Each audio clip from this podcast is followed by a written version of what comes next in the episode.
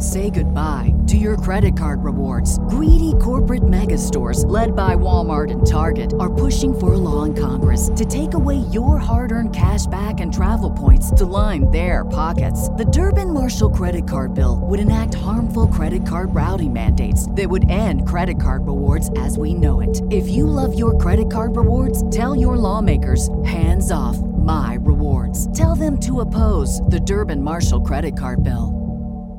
What's the easiest choice you can make? Window instead of middle seat? Picking a vendor who sends a great gift basket? Outsourcing business tasks you hate? What about selling with Shopify?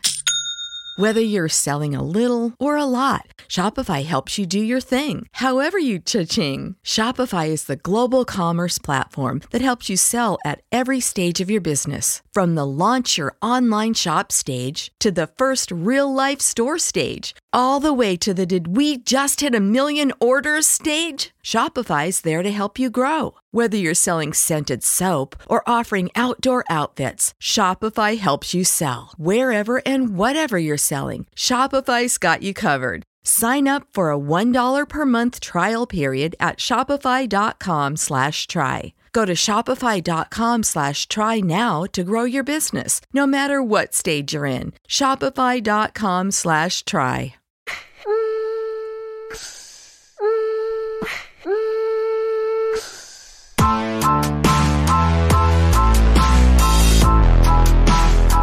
Uh, we have a chance to try to extend our season record to twelve games, uh, and that's important for us, and that's the only thing that's really pretty much on uh, my mind, and I think I speak for the masses when I say that.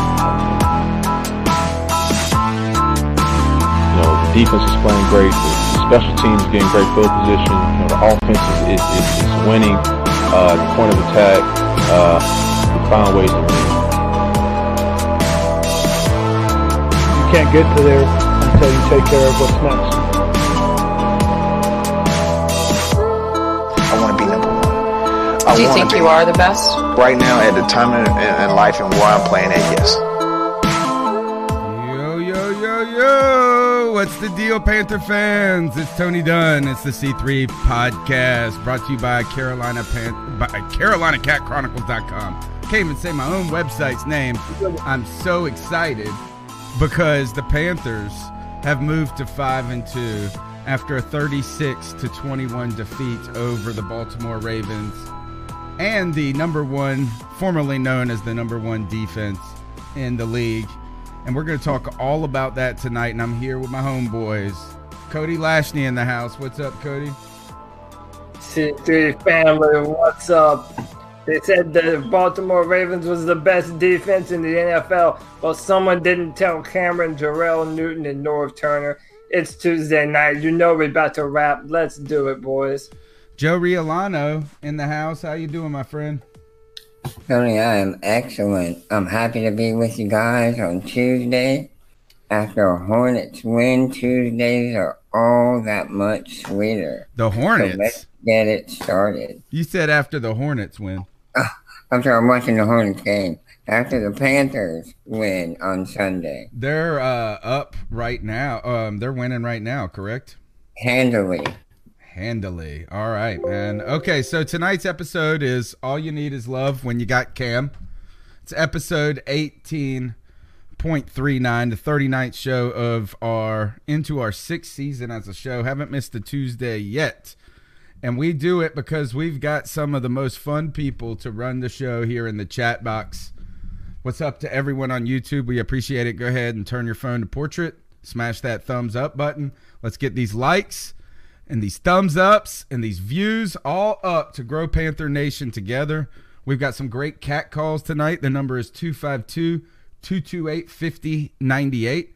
You can get your voice heard on the C three Panthers podcast. And, uh, we got a ton to talk about tonight about this team, uh, about the trade deadline and some various things. So make sure that you catch up with us in the post-game show, too, after the game on Sundays, or maybe, I guess it's going to be super late on that Thursday night game in two weeks. But we're here breaking it down for you guys. Um, and let's have some fun tonight, Joey. Tonight, the guy, the, the de- trade deadline passed, and there was no Jared Allen. No Jared Allen on the wire like in twenty fifteen when it was time for us to bolster the defensive line. Some similarities there, but nothing happened today. The Panthers stayed pat. How you feel about all of that? Were you disappointed, or is it just like, hey, it is what it is? Yeah, I think really, uh, you know, aside from pulling some Madden-like trades, um, the video game Madden, Um, I'm pretty happy that the Panthers just are going to play the cards they were dealt. Cody, the Panthers have put together the, probably the most complete win of the season, at least described by, by Ron Rivera like that, over the Baltimore Ravens. And, you know, you're starting to feel good about this team, and the question still lingers, does the defense have what it takes Uh, to push deep into the playoffs, deep into the season? Because while the pass rush has gotten pressure, it hasn't gotten as home as much as we'd like. Cody, did, was this something that the Panthers should have considered, bolstering the line? We saw Dante Fowler move today. Um, I was thinking of the Olivier. To the Olivier, Rams of all teams. To, yeah, how the Rams, the rich just get richer. Mm-hmm. I was thinking of uh, to going to Washington and targeting, what is his name, Olivier, Vernon, Vernon. Uh, mm-hmm. I always yeah, get Olivier it confused Vernon. with the old actor, Vernon Oli- Olivier. But the you know, but he's an older defensive end, but he's played a little bit. He's been playing kind of well this year when he's not been banged up. But the Panthers did not make any moves to strengthen this defense. Was that something that was needed? How are we going to – how is this pass rush and the defensive line – or do they got what it takes? You know, I would have liked to have seen an attempt to maybe bolster the defensive line a little bit, but really I'm not too worried. Uh, I feel this is a signal from our, our coaching staff and the front office that, you know, look what we've been able to do thus far with the team that we have intact, and they have a lot of faith in this football team. And, you know, my mom always tells me you have to trust your gut instinct. And, you know, I've always had this theory that you don't know what a football team is actually made of until about week seven of the N F L season, and that's around where we're at. And it's not a coincidence, in my opinion, that now you've seen us put on our most dominant performance. I think that we need to trust this team. The best is still yet to come. Um, I think we're okay. I don't really know who we would have targeted um, anyway. Uh, I think we're in a good place right now. Which players need to step it up on that defense, though? I mean, because the defensive line has not done what we hoped it would do. And while this defense hasn't played particularly good or, ba- or bad uh, anyway, the strength has really come from the back end, with Donte Jackson playing out of his mind, Eric Reid really starting to come on strong, and the linebackers, I guess, would be led by Luke Kuechly, you know, playing downhill. But the strength has not come from the defensive line. Who needs to step up there, Joey? Well, um, I'm going to get back to not making a move. I think part of the reason um, they may not have looked to add someone um, is they didn't want to tinker with the team chemistry. Um, I think they kind of like what they're getting from people. And, and, you know, sometimes when you bring in an outsider, it's just, uh, you lose that chemistry, you know, kind of throws off, uh, throws off the vibe. Um, I think as far as who, we just need everybody to continue to work hard. I think um, we saw great effort from the guys this past week.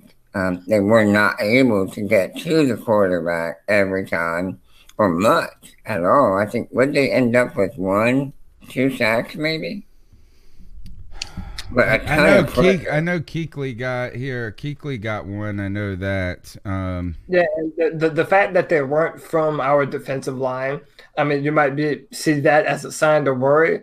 Um, I again, I still don't. Uh, I've said it before.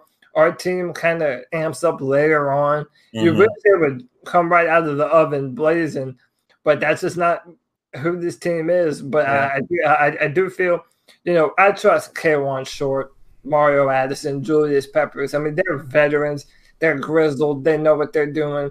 Um, you know, I think as we start to incorporate some of those safety blitzes and corner blitzes, you know, and letting our linebackers play fast, I'm really not too worried about this defensive line. I think we're going to be all right, and we're going to start getting home. Two credited with two sacks. I think that Luke Kuechly one, he actually got the ball away at the last second before his knee touched. Um, it was Eric Reid and Donte Jackson who recorded the sacks. So those are on the blitzes. Or, mm. you know, obviously those are coming from, they're not generated by the defensive front. Now, one of the interesting things I think about the trade talks, guys, is that we saw, I think it was Tin Tizzy said, I don't think there was anyone out there worth trading for. And if you, if you think about the defensive front, yeah. if you were going to get a guy uh, to play, it would be, obviously it's going to be a defensive end. But then you got to think about who you're trying to replace. Is that guy's got to replace Julius Peppers? And I think that's a tall order to ask anyone to play first and second down and then just let Peppers come in on third. More than likely, Peppers is just going to be better than that person on every down, unless you get somebody who, like, I don't even think Dante Fowler would would be that guy.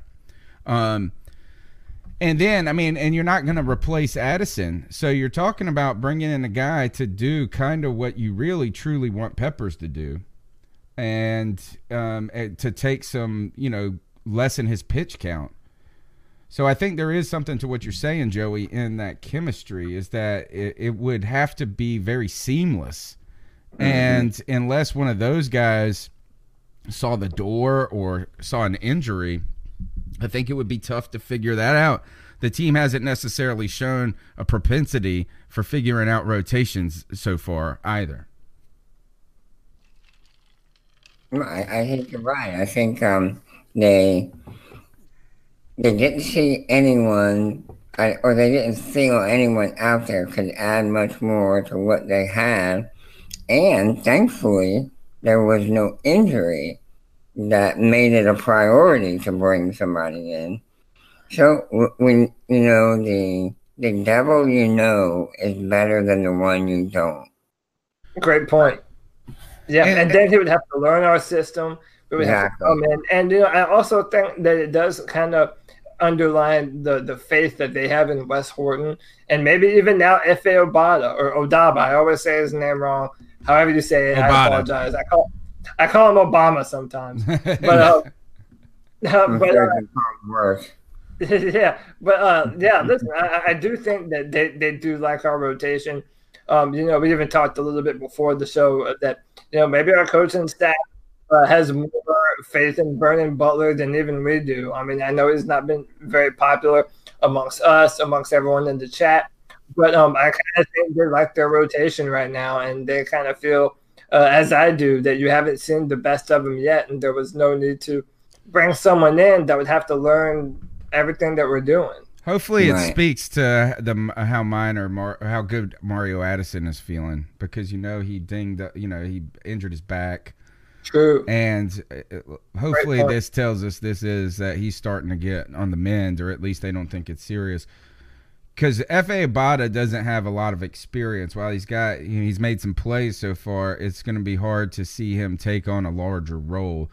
Uh, I think. It, I think you're going to try to be finding a guy, Marquise Haynes. Uh, I don't even know if Brian Cox Junior is still in the rotation. Uh, Wes Horton. I think as you get deeper into the season, it might be like we were in twenty fifteen. When we had uh, some of these kind of no-name guys having to play some snaps and needing to contribute. And and so these guys hopefully are going to gain some confidence in the system and uh, and get us to where we need to go. But I think, like some people pointed out in the chat room, we want to see Dontari Poe step up. We want to see Vernon Butler step up.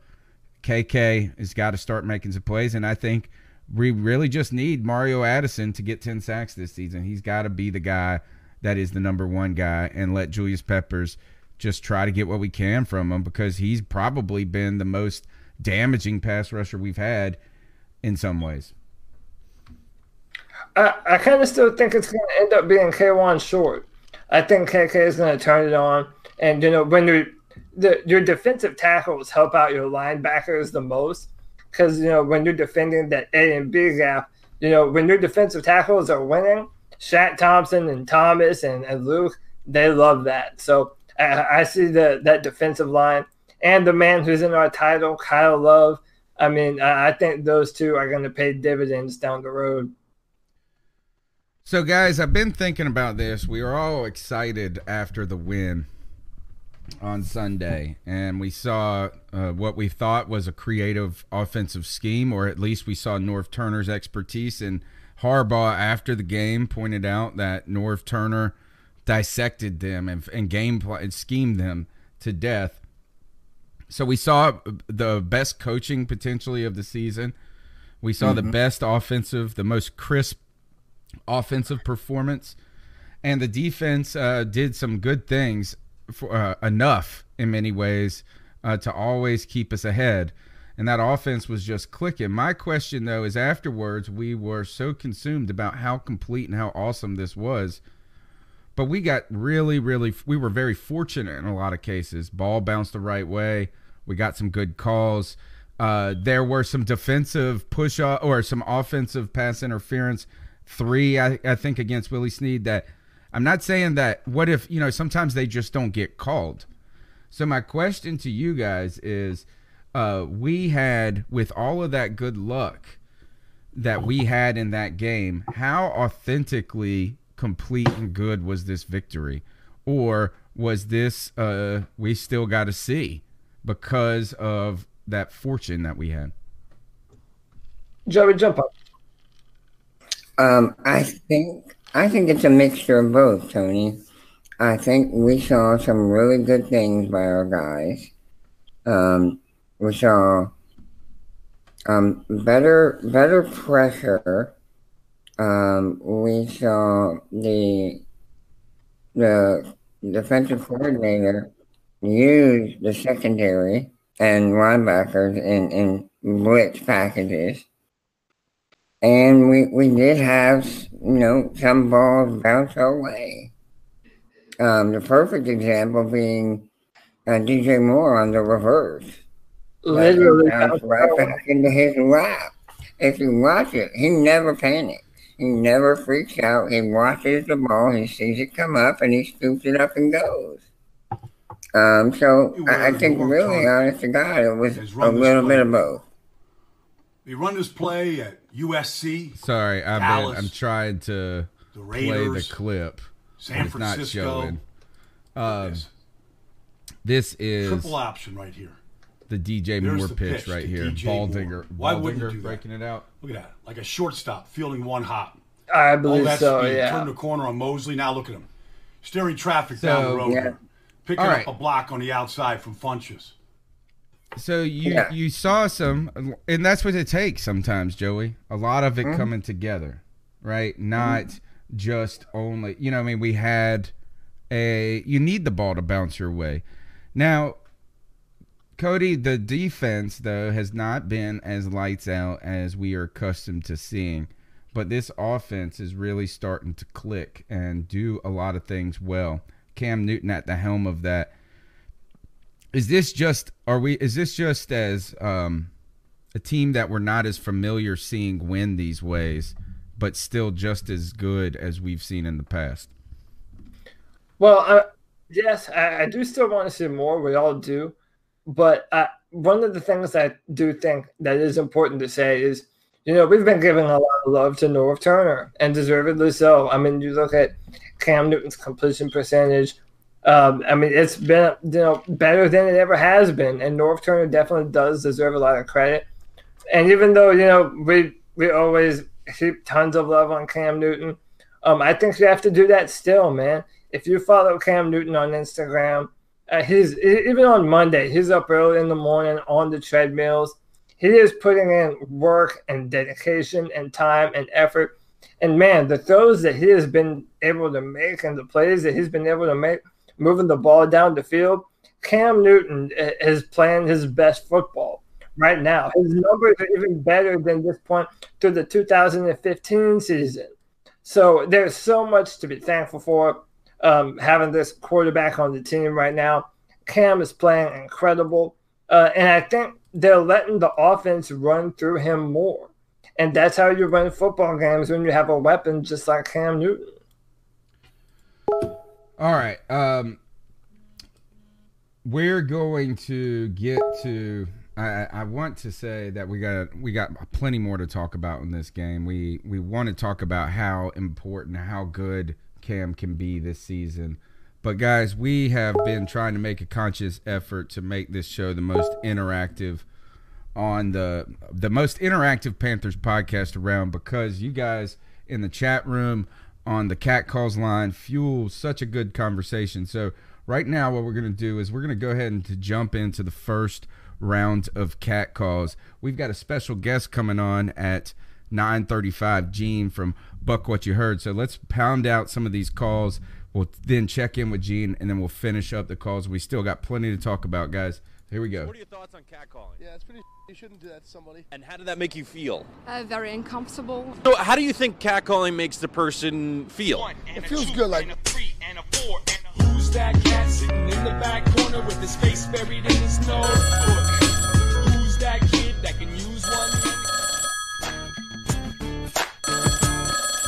Professor Mel Mayock, freaking Puerto Rican. It's Cody Lashley from the YouTube chat once more. Hey, that's me. And I just want to say real quick, I feel like how the professor felt when we didn't go after C J Ward. Is this the We're right call? We're missing an opportunity yeah, right now to get better. This is an old I'm, call. This is the old call. All right, here we go. I'm like, hey, dude, I don't remember calling it. I know. I was like, good gosh, I know I got the calls too. That means that Mel's call is lost somewhere on my files, so I'm going to go to work following it. Here we go. Hey, nothing ever goes smooth. Again. I guess I went too long, so let me speed this thing up and shut it up. Back to- hey, what's up, C three? Uh, this your boy, Nova Black again. Um, man, what a game, what a game. First time yep, we yep. guys came out and played uh, full complimentary football in all three phases. Uh, I want to start real quick with the offense. Our quarterback, Cam Newton, guy, played out of his mind. I think he had like uh, twenty-one for two, out of twenty-nine uh, for like two hundred some odd yards, two touchdowns, a rushing touchdown, looking like his old M V P form. Very judicious. Um, I think he kind of took some. Here's the second part of that call right there. Hey, it's Nova Black again. I guess I went too long, so let me speed this thing up and shut it up. Back to Donte Jackson, man. That guy, he really uh, shut this, this Brown dude up. I mean, he's supposed to be the speedster, but he played really good, got him a sack. You know, we've been calling for him. You guys was calling for him, you know, to do the blitz, the corner blitz. He did that. He, he It was successful. Um, Eric Reid showed up big time. The whole defense showed up big time. Um, I look forward to our game against the Bucks. Um, I hope it's a good game. It would definitely be boring if we put up a fifty burger on those guys and just shut them out. Um, anyway, everybody keep on, you know. Um, shout out to uh, Michael Pilardi, Graham Gano, you know, the whole the whole special team squad, you know, for you know keeping uh, the Baltimore Ravens deep on it and on their own. Uh, on their own field, uh, sideline or whatever you want to call it, like in the ten-yard line, inside the twenty. Anyways, you guys keep pounding. Love you guys. I'll keep uh, sharing this podcast in, in the Panthers group, the Keep Pounding group on Facebook. Uh, I'll keep uh, watching, staying tuned, and everything. So everybody have a good one.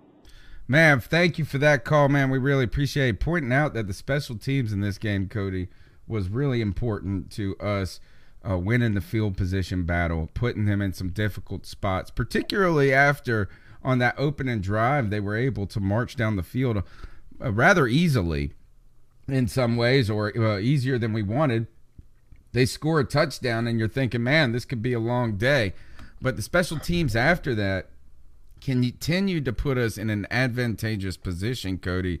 Pilardi has been phenomenal. He's been fantastic. Throw Curtis Samuel in on there because he's been playing so great on that punt team. And then Graham Gano has been lights out really for us other than a couple extra points. Yeah, man, listen, uh, Mike Pilardi has not just been phenomenal. He's been the best punter in the N F L. I mean, the stats don't lie, man. He has been a weapon for us. And punters are people too, damn it. Uh, listen, man, our special teams, they're doing work. And, I mean, that's an important part of football, you know. They don't get a lot of the praise, a lot of the love. But when you're able to flip the field like that at a moment's notice and pin them back to their end zone, I mean, that's a big deal. And especially later on in the season, when you're in, you know, November, December, that matters. Having players that know what they're doing on special teams. So, yeah, that's been very important. I love what we're seeing. And, yeah, I mean, shout out to Nova for bringing that up. I mean, whenever our special teams plays like that, it's incumbent upon us as Panther fans to be able to point that out and show them love as well. Yeah, Donte Jackson has been a crazy good, and John Brown, who had over like almost like one hundred forty yards the week before, one hundred twenty yards the week before, uh, was held to like twenty. So we did some really good things, and I still think Eric Reid has a big part of this as well on the defense. Uh, I think that we're starting to see a team that may be a little bit more resemblant of some of those Seahawks teams coming forward. If you could get, and obviously well, our corners are not yeah. as big as that, but maybe the power is going to come from the back. Whoa, those are big words, man. Well, I mean, uh, Donte Jackson uh, lights out, Eric Reid's playing well, and Luke Kuechly is the field general out there. Those have been our three best players on defense so far. We have almost as many interceptions this year as we had all of last season. I mean, and listen, uh, uh, the cornerback position, you know, when you have a dominant player back there, they're not throwing over there. So you don't see them all the time, and you don't see what they're doing on the field. Listen, guys, Donte Jackson, and I've said this before, I'll say it every Tuesday, I'll say it every Sunday. Donte Jackson flies to the football. Okay, that man has he has instincts that are second to none. I mean, he is so good playing the position. His first year in the N F L, he has that bravado that we haven't had in a long time that we all wish we saw more of from James Bradberry. He's a ball hawk. Uh, you know, it's allowing people like Mike Adams and Eric Reid to play fast and play well. I, I cannot heap enough praises on Donte Jackson, man. If you're ever able to watch the film and watch him play, the dude's incredible. I mean, there's no other way to say it. I know what happened with the cat calls, guys. I loaded last year's Halloween calls, ten thirty-one, up instead of the cat calls from ten thirty. All righty then. Here we go. All righty then. Here's Mel Mayock, though, I think. Yo, what's up, boys? It's Drew. Um, Psych. Calling in to talk about that game, man. Last four quarters of Panther football. That's what we should have been doing all year. Finally. Hell yeah. Um, what do you guys think about Cam in the M V P race? I think he's kind of getting right. swept under the radar because all the other um, Pat Mahomes, Gurley, and all them, but I think he deserves to be mentioned. Uh, keep pounding. All right, Joey, I'm going to go to you on that. Cam Newton, I saw. I know that you've rewatched the offensive snaps from that game. He's dealing. He's had a statistically a better season than he's had than he was having in twenty fifteen when it comes to pass completions, throwing touchdowns, uh, even I think rushing touchdowns. So this the the statistics are panning out. It just turns out that Todd Gurley is an insane monster over there in L A, and uh, Pat Mahomes is having the greatest rookie season, almost, well, one of the greatest quarterbacking seasons so far to this point. Where do you think Cam Newton is in the M V P conversation?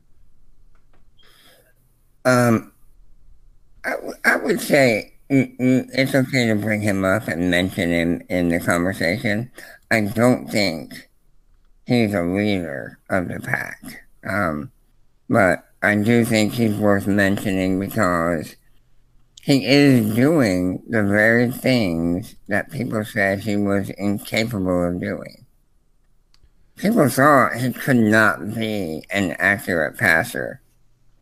And he has shown them all that he can be a very accurate passer. Well, he's also got nine more games to go, Cody, in that th- those other guys have nine games to go as well. Now, Gurley, I think, is going to be Ty Gurley all the way. Doesn't mm-hmm. matter. There, there could be Pat Mahomes could. You think so? Even over Pat Mahomes?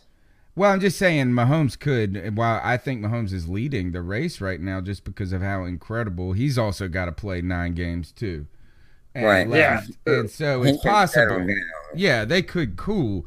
And so yeah. is that really it's about pacing. And while Cam Newton is deserves consideration, as Lynn put it in the chat room, as Joey said, it's okay to mention his name in the conversation. It's not, he shouldn't be the front runner at this point, right? But that right. doesn't mean eight games from now, if he keeps having this season and the way it's going, that that doesn't change. So, Cody, is he having an M V P worthy season? I you know, I feel in most seasons he would be, but when you look at what Patrick Mahomes is doing and what Todd Gurley is doing, and, and granted, I will say both of those teams, the Chiefs and the Rams, they're about to go through the gauntlet. If you look at their schedule, they play some of the best teams in football. Well, they play each other, too. Yeah, they play each other in Mexico. And Andy Reid coached teams. They have a history of falling off a cliff. I mean, they did mm-hmm. so recently. So, you know, I, I don't know if Cam is going to come out number one. But listen, I, I try not to be superstitious. But a fact is a fact. Uh, you know, for the past – Uh, you know, five or six years, the player that won the M V P of the N F L didn't win the Super Bowl, even though they were in it. So, you know, it's like I try not to be superstitious, but man, listen, if hoisting up a Vince Lombardi trophy means that Cam Newton misses out on the M V P, I'm fine with that, man. I'm going to tell you this, is that, look, I'm rooting for Cam, but right now Patrick Mahomes is having the most incredible season. He's seven. Yes, yes. Uh, is, what is he, seven and one? Yeah. And he's got a sixty-five percent completion rate, rounded up to sixty-six, twenty-five hundred yards, and twenty-six passing touchdowns. He also... Yeah. He's got so much talent around him, man. He's it's got sick. two rushing touchdowns, too. Those numbers are just unreal type numbers. Only six interceptions. Those are like some of those are the great. I mean, it's the greatest seven game stretch by a quarterback ever, possibly. Yeah, I mean, um, and essentially, it's his it's his first season in the N F L. You know, he had a redshirt year last year under Alex Smith, so he's just now kind of starting to take the helm. You know, and, and take the take the reins of that offense. But um, I don't know, man. I believe it when I see it. I, I, I don't trust that defense. And if they're not, you know, in the A F C Championship game, then he probably won't even be mentioned for the M V P. It, it all depends on where they finish. Ty Gurley, by the way, is on pace for sixteen hundred yards rushing. Yeah. um, he's eight hundred yards on the dot. And he has... receiving yards, good God, I don't even know how many. How does it? Where's the total at? The sum yeah, and, is something crazy. It is three hundred fifty-one receiving yards right now. Well, can I just say? And then you mentioned receiving yards. Nirvash in the chat hits the nail on the head. They did in Kansas City what you're supposed to do with a quarterback: Tyreek mm-hmm. Hill, Samuel Watkins, Travis Kelce, amongst others. I mean, that's what you're supposed to do. If you have a quarterback like that, you put weapons around them. And that didn't happen with Cam Newton, you know, for a lot of time here in Carolina.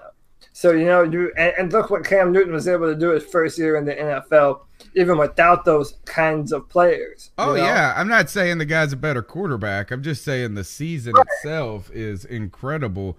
And, you know, I think they're, I mean, they've also hit some, you know, they've gotten some guys like Kareem Hunt and Tyreek Hill. They weren't the most celebrated picks at one point.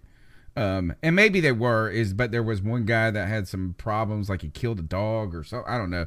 Either way, it's an incredible season, but Cam is having an incredible season, and it's nice to fly under the radar because a lot of it's going to have to do with how these teams are sitting later on in the season. The problem is, that the Rams are kicking butt, and so are the Chiefs at the moment. So until somebody slows down, this is one hell of a race to watch, and you better stay on pace. Tony, Joe, Cody, it's Aaron or Mel. wanted to check in with you guys. Uh, I was hoping to be on the show tonight, but can't make it. Uh, got too much going on, unfortunately. But, hey, just wanted to give you my perspective. These uh, Panthers really are starting to come around and look like the twenty fifteen team, going against the number one rated defense. I mean, Cam is more confident, and that offensive line just looked amazing. And the defense, it looks like Eric Washington's starting to call the right plays at the right time, mixing in blitzes, press, and zone coverage. Uh, things are coming together, but uh, we've got to see if it's an aberration, you know, kind of a one-time thing, you know, five good quarters of football, or if they can sustain it. And uh, we're going up against Fitzmagic uh, this coming weekend, so it'll be a good test. Uh, but I, I will be back next week. Uh, good Lord willing, and uh, miss you guys. Hope you're having fun, and I'll be watching in the morning. We're gonna have a Keep big, out. we're gonna have a big test uh, when it comes to this Bucks offense, and we're gonna be talking about that with Gene Thomas from Buck What You Heard podcast in just a moment about that. You know, and because they're the surprisingly the number one offense, I think, in the N F L or something like that, which is crazy given that they're one of the stinkiest teams in the history. No, I'm just They're not very good, right? Good God, that team. It's magic, baby. I know. If that's what's your magic, then we're all right. But a test for our defense because there's some talent uh, in some guys there. O J Howard having a great season. A surprise for a lot of people. I was excited that because I like him as a player. I've drafted him in fantasy, so that helped me a lot. Panther fan down in Savannah.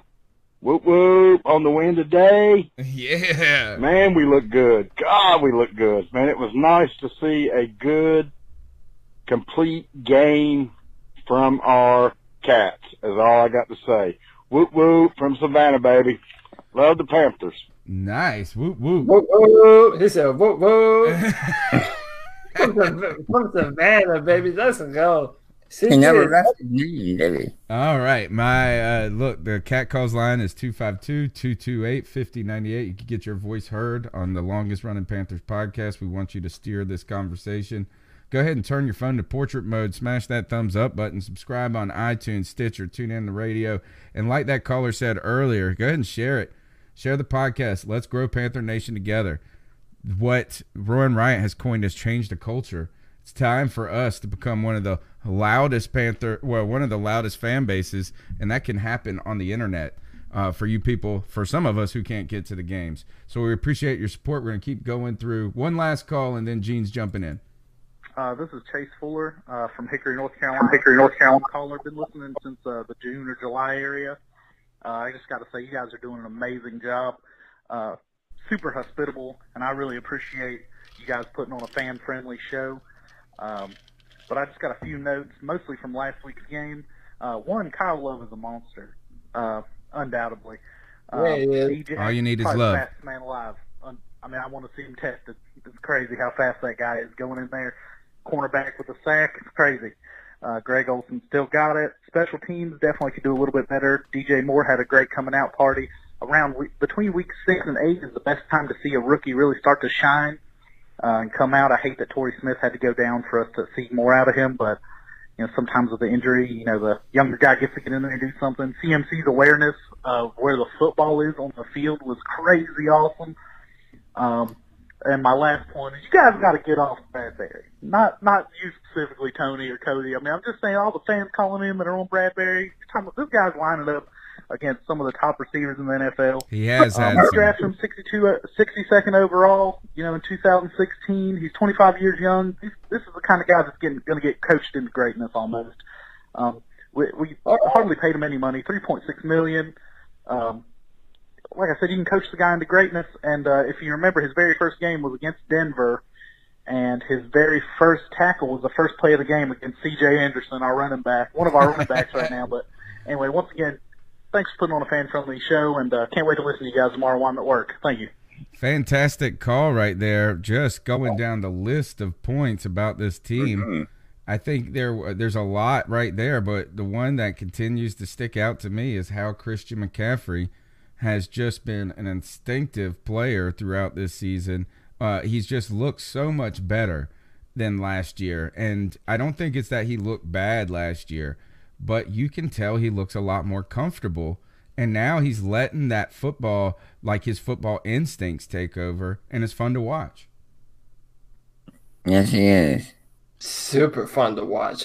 And then, you know, he, he mentioned something, uh, and I wanted to run this by the two of you. I don't know if we have any callers uh, that mentioned this or bring this up. But, you know, Torrey Smith was hurt and didn't get the chance to play. And how coincidental is it that when we have McCaffrey, Samuel, D J Moore all on the field at the same time, we put up our best offensive performances? And we've talked before about how sometimes Ron Rivera, he has to have an injury to one of his favorite veterans for him to play the younger, better guy. So my question to both of you is, do you think that's kind of what happened? And are you now hoping that we see a little bit less of Torrey Smith as a circumstance of that?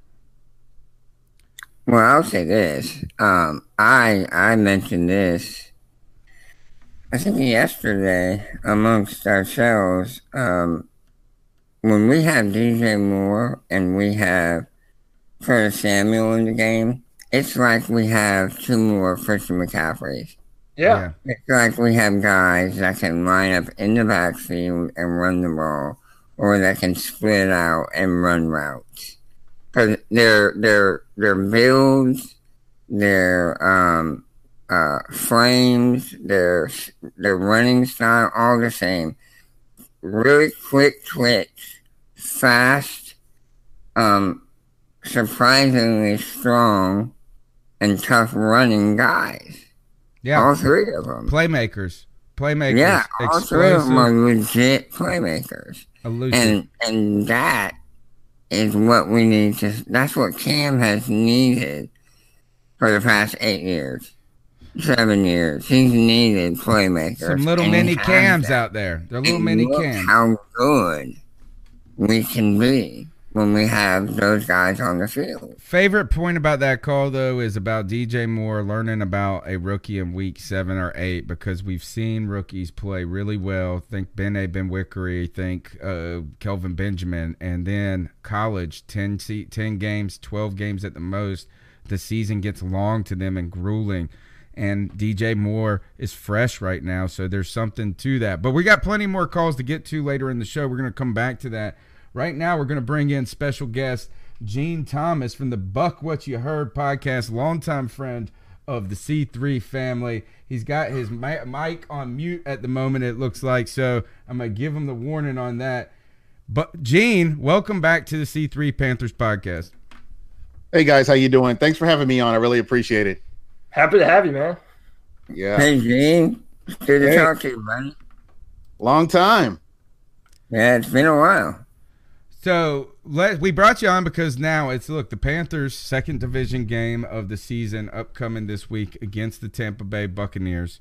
And uh, the Buccaneers are, are the the Buccaneers right now. I feel like in so many ways is there's been a – there was some things that you could you, you thought you were going to get excited about potentially earlier in the season. Problems on defense, let your defensive coordinator go.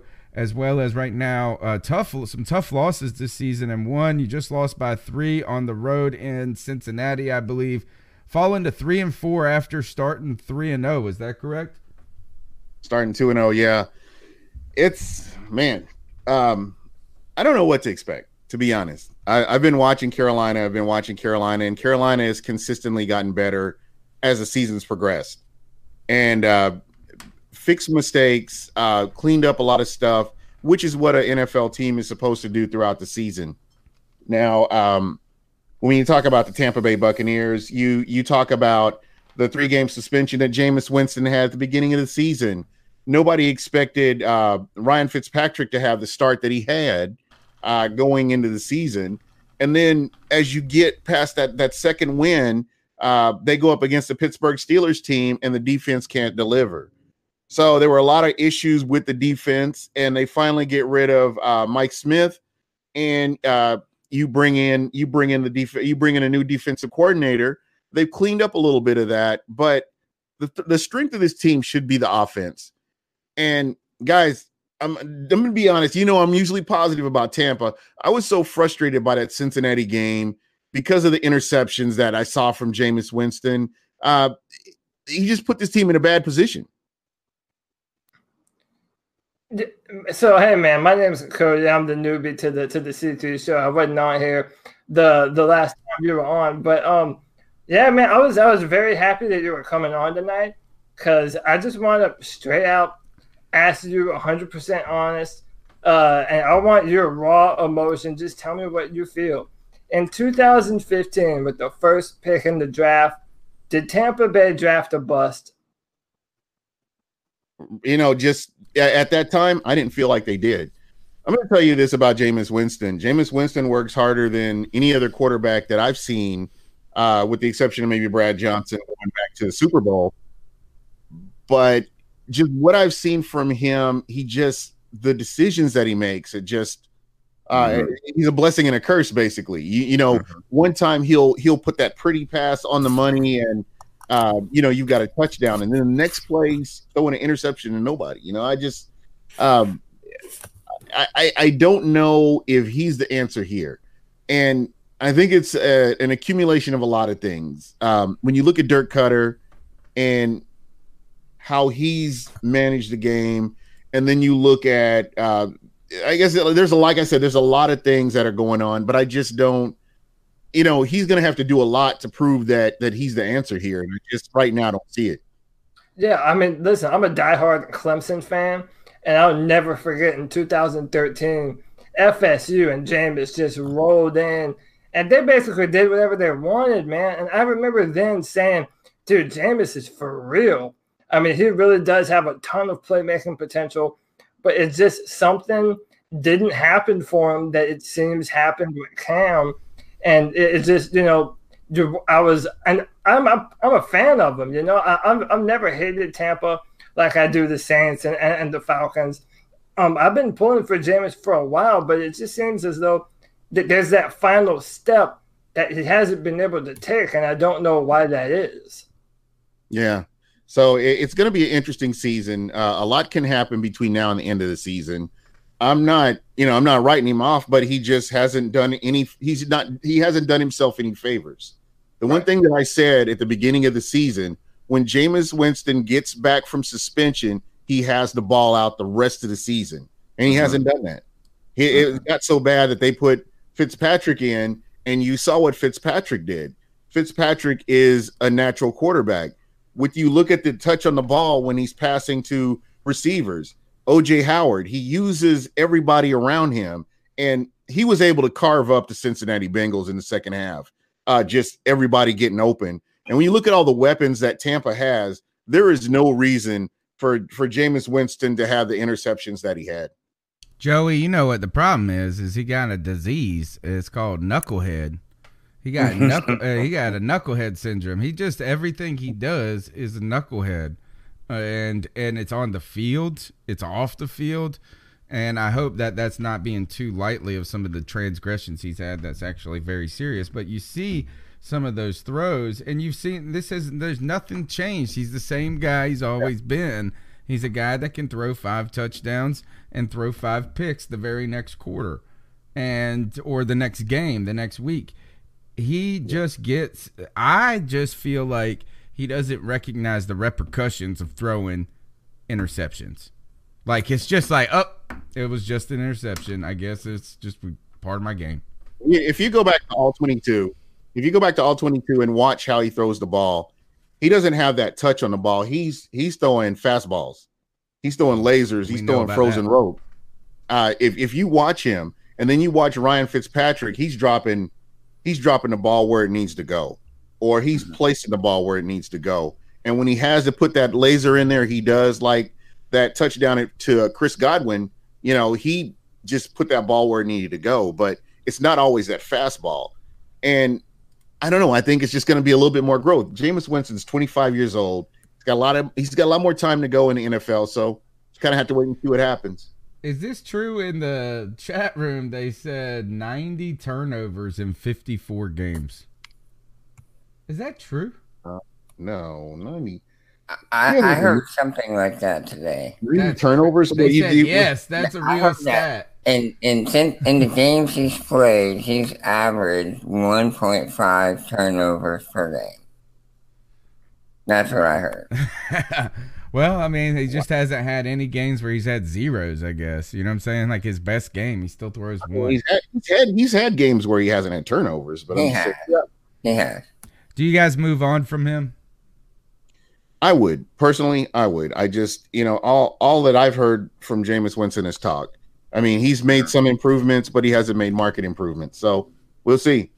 Again, like yeah. I said, there's a lot of there's a lot of football to be played. Uh, there could be an injury. He could come back in, have his mind right, and, you know, he could turn things around. But just from his body of work since he's been in Tampa, I don't know. Is this one of those things, though, that for the rest of the season that we're just going to see, because we know that Dirk Cutter is under pressure, his job is probably gone, I would think. Yeah. And yeah. they're going to probably, I would think, uh, get new G M, do everything. That's what I would do if I was them. It's just time for a fresh one hundred percent and and commit to somebody in the long run. But are they going to be, is this one of those things where it's just going to be a constant carousel of these two guys depending on if they have a bad quarter or a bad half for the rest of the season? No, um, I, I think that I think you, you almost have to ride with uh, Fitzpatrick. Uh, I look at his rapport with Deshaun Jackson. I look at some of the passes that he threw to Uh, Mike Evans, and they were just effortless passes. And again, when he has time to throw the ball, uh, Fitzpatrick gets it done. But, uh, you know, I, I look at how Jameis works with the offense, and I look at how Fitzpatrick does, and you're looking at two separate entities here where uh, Jameis has his people that he throws to, and you look at uh, Fitzpatrick, who uses everybody that's on the field. James, let me run this by you. You know, two seasons ago, or maybe it was a season ago, everyone was crowning Tampa Bay in the offseason. They brought in so many new weapons. They drafted O J Howard. They had all these pieces, and it seemed like they were ready to take off. And then it never really happened. But then this year, year. Yeah, yeah but, year. But, but but then, okay, but that, that's my point, though. Then this year happens. They're playing the Saints, game one. And Ryan Fitzpatrick just explodes. Do you think that was kind of the realization on what was supposed to happen when all of these offseason moves were made in the first place, like a Deshaun Jackson, like bringing in O J Howard? That's that's what should have happened. And I've heard analysts say the same thing as you just said. Yeah, that's something that I expected from them. And, and again, it's just a difference in quarterbacks. And you could kind of see that with uh, Ryan Fitzpatrick when he stepped in for Jameis Winston after the injury. And, guys, let me go on record saying I have supported Jameis Winston since the Bucs have drafted him. You guys have had yeah, me on. We've talked about him. Yeah, so, I mean, when you, you – what you have to do is take a hard stop, look at his body of work, and say, okay, this is what you have. This is who he is. He's been in the league for, what, this fifth season. So this is this is who – or – fourth season, fifth season. This is who you have. He's a blessing and a curse. I mean, because like I said, he could throw that, he could throw that dime, and then ten seconds later, he's throwing to a wide open linebacker and who's running the ball in for a pick six. So um, that's who Jameis Winston is. And uh, until he can figure all this out, I mean, that's kind of what you've got. And when you're talking about wins and losses, I mean, the general manager is right now saying win now. This is what they have to do. There's no more rebuilding. This is it. So um, we'll we'll just have to see what happens. Uh, just looking at the schedule, I don't I don't know. I I mean this Carol this Carolina game is going to be really interesting. It's going to be a great benchmark to see where Tampa really is. Yeah, I think you're right. It's a very important game for them. Where do you- even if they don't win it, they need to look good. Oh, yeah, the Bucs do. Right. Now, how do you think you yeah. guys match up against us? Because the offense for you guys has been lights out all season long. Uh, you're putting up tons of yards, tons of points, it feels like, every week. But they they have not, you know, equaled W's in the last few weeks. Yeah. How do you guys – I mean, tough road game uh, in Cincinnati. You know, that was a tough place. That's a tough place to go on a team that's reeling off of one or two losses themselves. And are they need to come back and make a statement. But now you got to go on the road again to play the Carolina Panthers, who last week played their best game of the season.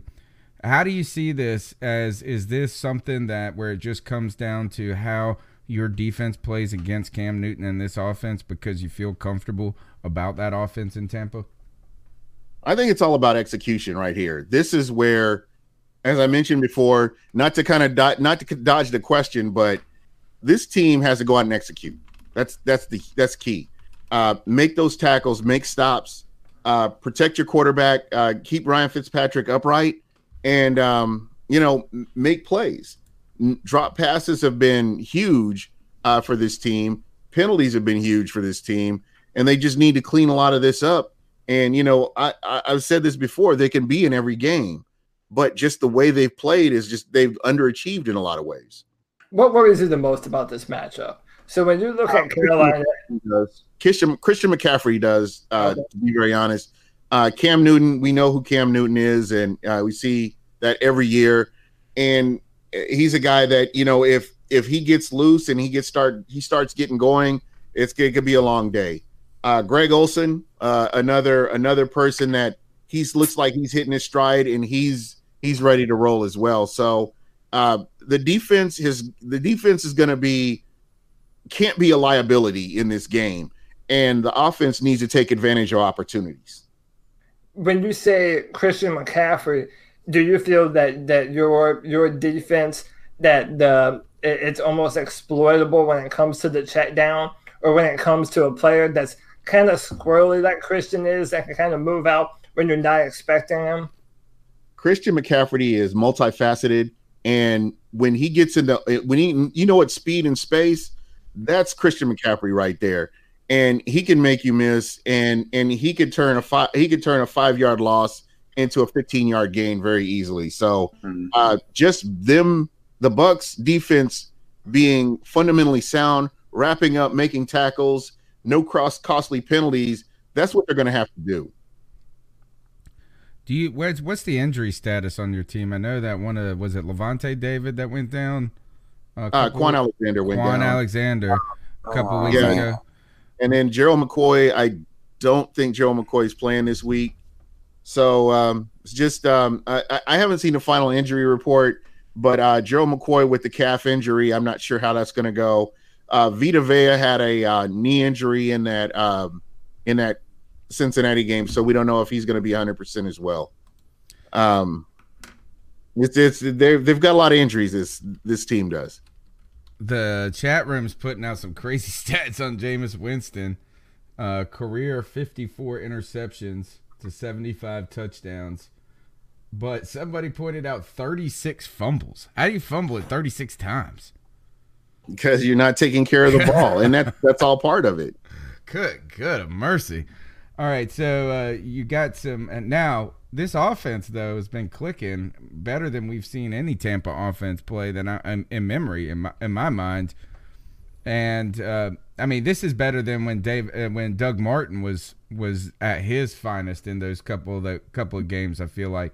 Mike Evans has just continued to show he is a dominant – Uh, wide receiver number one that probably just gets overlooked for how good he is in the league in top conversations. Deshaun Jackson having a resurgence late in his career, best season as a Tampa Bay Buccaneer. But I think how if how is the offensive line held up, because that has been the trouble spot for your team for so many years, and now you guys are throwing the ball downfield. They have to be giving you guys some protection. Yeah, absolutely. When you bring in a Ryan Jensen at center, Uh, that, that was a great free an- free agency acquisition. Uh, players like Ali Marpet, getting him re-signed, Donovan Smith, uh, DeMar Dotson, these guys just coming in and playing. Uh, I they they've done they've done a pretty good job of of keeping the quarterbacks upright. And like I said, this is going to be a really good test against the uh, against your front four to see how they they hold up.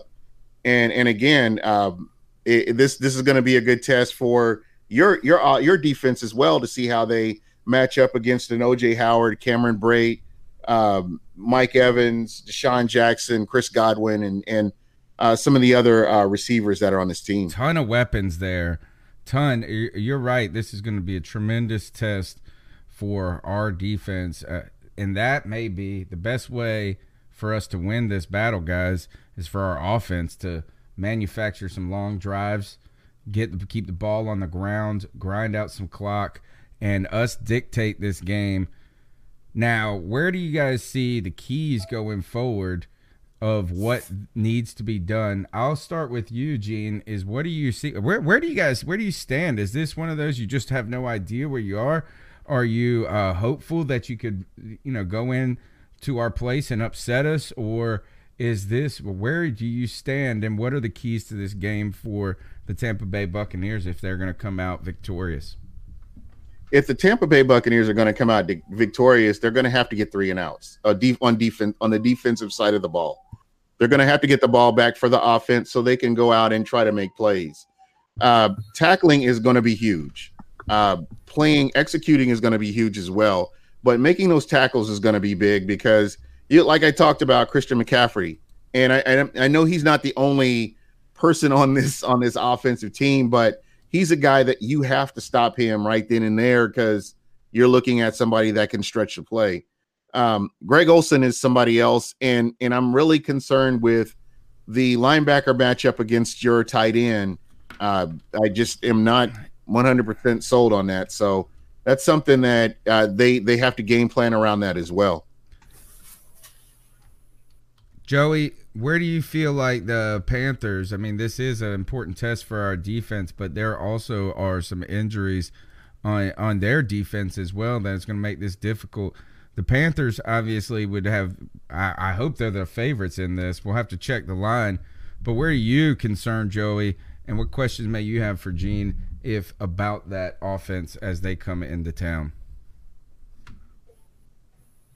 Um, Gene, who who has been the running back for the most part for the Bucs? Has it been um? Is it Barber? Yeah. How's he done this year? Um, I've been pleasantly surprised with what he's done. He's been able to extend plays, and where they're running him because. They're not, they've, this is the first game last week that I've seen where they've actually committed to the run and it was beneficial to them. Even into the second half, you saw how they, the Bucs committed to the run. And I was very happy to see that because that's something we haven't seen all year. So hopefully, you know, getting him some holes and, you know, he does extend the play. So I'm, I'm definitely looking forward to seeing how he comes in uh, against this run defense uh, of the Carolina Panthers. Yeah, because in some games we've been, uh, let's just say, less than spectacular against the run. And that's really where I think this game is going to be won or lost, is in the trenches. Um, it's going to be, you know, can our guys uh, get off their blocks and tackle your backs and force um, Fitzmagic to win the game? I think yeah. that's what the Panthers' goal is going to be. Um, stop a run, make them throw it. Um, and on the other side, um, the same way. I think Carolina wants to run the ball, set a tempo, and, um, you know, continue to work the defense, sideline to sideline. That's something they've been doing, um, making that defense run. Um, that's when they're doing the reverses and, and, the, and the counters and all the misdirection. They're making the defense run. So, um, yeah, I think Carolina's going to be able to take advantage of the fact that, you know, Tampa's got some, some backups playing. And um, I think that'll be how the, the Panthers are able to overcome. Um And if Fitzmagic goes out and throws for four hundred yards and four touchdowns, and you know, what can we say? Great thing. Yeah, I mean, if that happens, I mean, well, I'll tell you what we could say is that that ain't supposed to happen. We didn't get to him. and, and, and I'll tell you, that's not, that's unacceptable. Now, somebody brought this up. We'll kind of get towards the end of this a little bit. Is is uh, the question is, is this offense as good as the statistics pan out? And the reason we asked that is that you've played the Saints. You put up forty-eight on the Saints. The Saints, you know, especially at the beginning, were struggling on defense. twenty-seven against the Eagles, twenty-seven against the Steelers, t- only ten against the Bears. The Bears were a problem game for you guys. And the Browns, I think, right, other than that, I mean, you guys have actually continued to consistently put up in the high twenties. Uh, maybe even into the thirties. Is it truly as good as advertised? If they're if they're executing, yes, absolutely. Uh, there are there's somebody somebody is always open. Uh, the one thing that, and, and again, not to beat a dead horse here because he's not even playing, but uh, there were many opportunities that Winston had underneath that he could extend plays. You can get you could turn a, a first and first and ten into a, or you know turn that into a second and five or maybe even a you know second and three. Uh, just based on how these these receivers were running routes. And, you know, he was focused on the long ball, and he wasn't taking what the defense was giving him. So uh, you got a different quarterback in here. I don't know what to expect, so uh, I, I will be just as interested to you, as you are to see what they do. Do you have any questions for us, Gene, about the Carolina Panthers that we can answer for you? Yeah, absolutely. Um, how, how happy are you right now with your wide receiver core? I mean, I've, I've been I've been hearing all the Kelvin Benjamin jokes, and they just uh, are they are all over the place. So, um, I you know I know you guys have moved on, and and what you have right now, do they compliment Cam Newton? Well, I'll I'll, uh, I'll kind of jump in first. You know, one of the things that that we've been saying is, you know, does Ron Rivera, our coach, put in the veteran guys too much a- instead of the younger, faster, more dynamic talent? And, you know, Torrey Smith was injured going into Baltimore, and you look at the kind of offensive performance that we had, it was our best of the season. So it really is kind of up or down with us, but we feel that this year specifically, Cam Newton has the best supporting cast around him that he's ever had. I mean, you have guys that are able to make separation, um, you know, get some distance between them and the defender. And, you know, Cam is always having to throw into these tight, tight windows. But now that he has the check down option in McCaffrey, he has a guy that can get open in Samuel and uh, a dynamic backfield receiver almost uh, in D J Moore. Yeah, I, I think that as a as a fandom, we're, we're pretty happy with uh, our personnel and the way that it's trending, especially after what we did to the best defense in the N F L. I think that's the right word, trending, right there, because, you know, we're uh-huh. we're trying to work in D J Moore more into this, into the game plan, and they were not ready to just throw too much on him early in the season. But it's kind of good news that it's trending where he's starting to really make plays in the offense.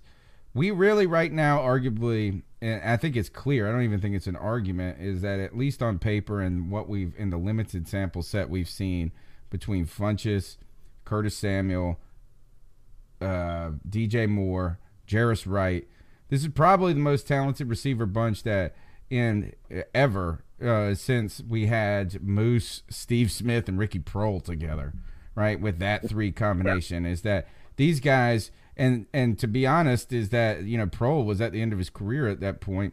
Mm-hmm. So yep. These guys are young. There, there's some playmakers there. But then there's some other hidden things in there, Gene. Say that again? Is Funchess your number one guy? I think he's what I, I think he runs the routes that are for your big receiver. You know, and mm-hmm. I don't and I don't really know how to. I think that in the N F L that we're that we're looking at, when you're wanting to put three guys out there, is that no, we don't have a guy that's gonna get ten targets right now. And so if that's what you need from Devin Funchess to be a number one, uh, to be a kind of a guy that you're going to feed and feed and feed no matter who you're playing, then Funchess is not that. But he is uh, – I think he is, he's a nice player who has size and has length. But there's some other things too that are hidden in this that are part of the reason that this receiver group is starting to look better. One is we've always had Cam Newton. He's been amazing when we can keep him upright. The Panthers have allowed the least amount of sacks, I think, since twenty fifteen. They wow. The offensive line is playing far better than we expected it, given some of the early injuries. And then you also have uh, Norv Turner, who has made a significant difference in how this offense is run and the way these guys are executing. And I think that's even shown that Cam has looked some of the most polished that he's looked in knowing what to do in in situational football. And maybe not even situational football. I just think this is Cam Newton has looked phenomenal against the blitz this year, and it hasn't been because he's getting out of the pocket and running it.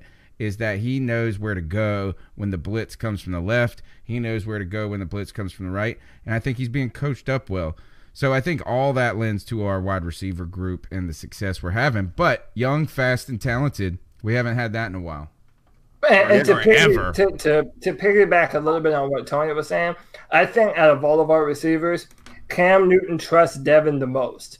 You know, the, uh, he, I mean, he has – there have been times this year where Devin Funchess has brought us that big third down conversion that we needed to have the chains moved, you know. He's had some good touchdown passes. Uh, they love that slant to Devin Funchess in the red zone. Um, yeah, th- there's a connection between Devin Funchess and Cam Newton that hasn't developed yet between D J Moore and Curtis Samuel. So, yeah, as long as Devin Funchess is on the field, he's going to look for him. Yeah. And uh, I, Olsen, I think um, with all the talent that's around Cam, if we would not have brought in a new coordinator, it wouldn't have made any difference. Right. Um, I think the addition of Norv Turner has profoundly impacted Cam and totally changed his view of offensive football. He now sees football in a completely different light and has a deeper understanding of offensive concepts. And he has seen them work. He believes in this system because he has seen it. And I think that's the biggest impact um, that has been made on this team is the addition of Norv Turner. How about this is with it, on top of that, Joey, is that you had Cam Newton joke at one point earlier in the season about how uh, when when Norv gets on the headset and talks about Cam running it. Right, so there is not only is there a respect for his football wisdom, but I think there is a, a connection that he's able to establish Norv with players, part because he's been in the game for so long. But one of the questions I had about Mike Shula was this: is maybe he's just not the best teacher, mm-hmm. uh, and and and and that doesn't mean he's a bad teacher, but maybe Norv Turner is a good, better teacher. Yeah. Because overall, that's that's huge in, in, in football, period. If you can teach somebody and, and explain to them why they're buying into your system, that's that's that's huge. Mm-hmm. And, you know, you talk about Cam Newton and how long he's been in the N F L and the number of coordinators he's had to work with. And mm-hmm. then you have this guy who comes in and he can get him to change his philosophy and get him to buy into what they're doing, what their offensive concept is. That's very important. So if you, you have to be a teacher to some extent. All right. Well, yeah, I mean, and Cam's dealing. So you got anything else for us, Gene? No, guys, I really appreciate you having me on. It's been too long. Yeah, um, man, it has been too long. I'm going to come on your show tomorrow night. That's at ten Eastern time. That is great. Fantastic. I'm going to take my kids trick-or-treating. I'm going to rush them home. I'm going to tax their candy buckets of all the good stuff, and then I'm gonna get hopped up on sugar and come on Buck What You Heard. Gene, can you tell everybody how to follow you on Twitter? It's underneath, you can see it in his picture, but go ahead and tell them that for the people listening on iTunes, Stitcher, TuneIn Radio. All right, and yeah, I need to get that updated too. Uh, you can reach me at uh, Buck What You Heard on Twitter. Uh, if you go out to iTunes, I thought it was you can reach me at Buck What You Heard. Super heavyweight. Say what? It's not super heavyweight anymore. No, I, I, you know what? Somebody, somebody made a comment. Why are you calling yourself super heavyweight if your show is Buck What You Heard? And I, and I just kind of sat there for like three seconds. And I was like, you know what? I've just been too lazy to change it. So I've only changed it, but I need to go out here and change this. I'll, I'll, I'll fix that. Now you got that. But it, yeah, but you can reach me on iTunes at uh, Buck What You Heard. Anybody, I love talking football. It doesn't matter what team you're for. I just love football. So uh, you follow me, I'll follow you back. And I, you know, we'll we'll be talking football. Fantastic. That's Gene with Buck What You Heard. You can find his podcast on YouTube, ten p.m. on Wednesdays. I'll be up there tomorrow night repping the Carolina Panthers. Gene, man, it's been too long, but as usual, it was great catching up. One of the best dudes I know uh, in the world, Gene Thomas right there. You get it. Hey, guys, you guys are great. Keep doing your show. I love your show. Uh, it's on my rotation at work. You know, I do check you guys out every week, so uh, don't think I haven't been paying attention. All right, man. Thank you very much. You have a good I'm one, out. Gene. All right, guys. We still got stuff to talk about, calls to get to. Uh, the number's two five two, two two eight, five oh nine eight. We're going to jump back right into the calls, guys, because uh, I'm sure that these people have plenty to say, and they'll tease out some of the ideas, so no need for us to interject here. Hey, guys, this is Justin again, uh, Charleston, South Carolina. Now, that was a great game. That was a full four quarters. Uh, really happy with the uh, with what we got out of the offense and the defensive side of the ball. That was, I mean, the defense just looked uh, studly, man. It was it was nice. Uh, uh, I, I would point out that that I, I think on in the at the very end of the third quarter, I got a little little uh, frustrated because I, I felt like we were taking our foot off the gas a little bit. I mean, I, I would I would think that if you go back and you look at the very end of the third quarter, um, yeah. we just kind of slowed up. You know, like.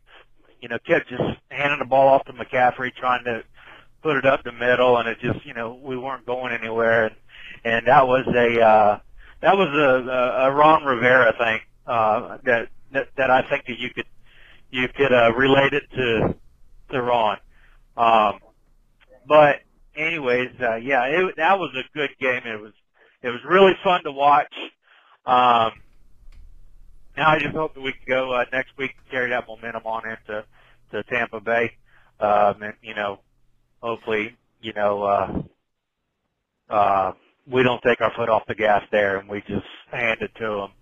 Um, I'm listening to y'all guys talk about the uh, the difference in Cam Newton and uh, and you know, like Tom Brady and Aaron Rodgers, Drew Brees. I don't really think you can compare Cam to those guys. I mean, I, I think you have to put Cam in his own class, and uh, with uh, you know, like a Michael Vick and, and a Randall Cunningham.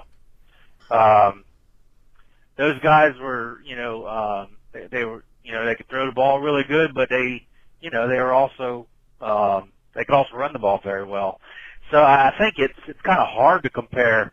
Uh, maybe not fair to try to compare him to a Tom Brady, Aaron Rodgers, Drew Brees, be, because uh, they're you know they're they got their own uniqueness, um, and and for that uniqueness, I would say that Cam is elite. He's an elite quarterback in his own class. Uh, if if you know what I mean. All right, guys. Thank you. Uh, thanks for what you do, and uh, keep pounding. Man, thank you so much for that call. There's two. Let's talk about two points in that call real quick. And number one is, did you guys f- get that same feeling in the third quarter that he had? And uh, it was good to see this, is that even if it was momentary, like a moment, Norv Turner came out and got uh, really aggressive after that. So they didn't just flog that dead horse, at least. Joe, what do you think? I gotta admit, I, I don't think I necessarily got that feeling like they they took their foot off the gas. Um, but he said, even if it was only for a moment, because it seems like that, that it got corrected. So, it did. It I did. Think they did. They did want it. You could tell there was a natural feeling that was like we're up fourteen or whatever it was at that point, and that we gotta shave some time off this clock. Right. You could feel that in the building a little bit, but you also felt, uh, and and this is where I think, Cody, the sentiment comes from, that I wasn't ready for fourteen to be the lead that I wanted to settle with, uh, and, and because we've seen these games, we've seen the, the Panthers come back, is that you really need to continue to score on almost every possession, even if it is a field goal, when you have a lead like that. Yeah, and, you know, we were talking about the hurry-up offense and, and how Cam says that he feels comfortable doing it, that it's a dynamic part of the offense. And then Norv Turner came out and said, well, you don't want to do it too much because if you go three and out real fast, you know, you're, that's forty seconds, and then your defense is back on the field. Mm-hmm. But I thought, I thought in that third quarter, that actually would have been a good time to move into that hurry-up, just to let Cam Newton take what he sees, you know, um, let him move the ball. Give him the check down option. But, you know, I felt like we had that defense on their heels, and we kind of didn't take advantage of it as much as I wanted them to. Um, I've seen more egregious examples in the past of Ron Rivera just letting his foot off one hundred percent of the gas pedal, Um, I don't think it, it was that bad. Um, I do think our defense played well enough uh, through all four quarters that our offense was comfortable uh, around the whole time. But um, I wasn't too upset. But, yeah, there, there is uh, – I want us to stay aggressive when it matters the most when we're up like that. We don't want to be Atlanta and let every team back in the football game. I think to me where it really comes down to is I don't have a problem with us slowing the game down. Uh, generally, I know that people a lot of times freak out. But what I think, and I, I truly, and I know what the caller was talking about there, but I think it's when we slow down because we're scared that we're going to lose it. And, and, and that our offense all of a sudden is that we're almost stunned we're ahead. And this game felt after that one drive where we didn't really run as a ton of, I mean, we ran some time off, but we didn't get anything uh, that much is that then we came out firing again on the next drive. And it felt like there was a certain confidence at that point that Cam was seeing the field well enough that Christian McCaffrey, that guys can make plays. So not slowed down because you don't want to lose, but confident enough in your offense to hand them the ball and say, hey, keep winning this game for us. Yeah. The, and, go ahead. Go ahead, Joey. No, I didn't have anything to add. Okay, I well, yeah, yeah. I mean, I, I, I do agree with Norv Turner. There is a balance that I, I do think that we need to strike. Um, but I, like I said, I do agree that Cam Newton is one of the best quarterbacks Um, in the N F L under that hurry-up offense. And, you know, it, it is a, a dynamic that I do want us to be able to use more of. Um, I mean, having that, that lead late in the football game, it's so demoralizing when you're up two touchdowns and then they put even more points on the board. It's like, dude, you're ready to get on the bus and head your ass back home, man. You know, I, I, I want I want to start making teams feel bad. You know what I mean? I want to demoralize them. So as, as if we're able to continue to do that, then you know I'll be ha- super happy. You know what I've been very happy about with Norv Turner, and we'll move on to the next point, is uh, that he's called balanced games. You mentioned this, Cody, is that we had thirty-three rushing attempts in this game, and Cam Newton threw the ball twenty-nine times. You know, you're really – yeah, and you'll see those numbers fluctuate the opposite, maybe thirty-three passes, twenty-nine runs.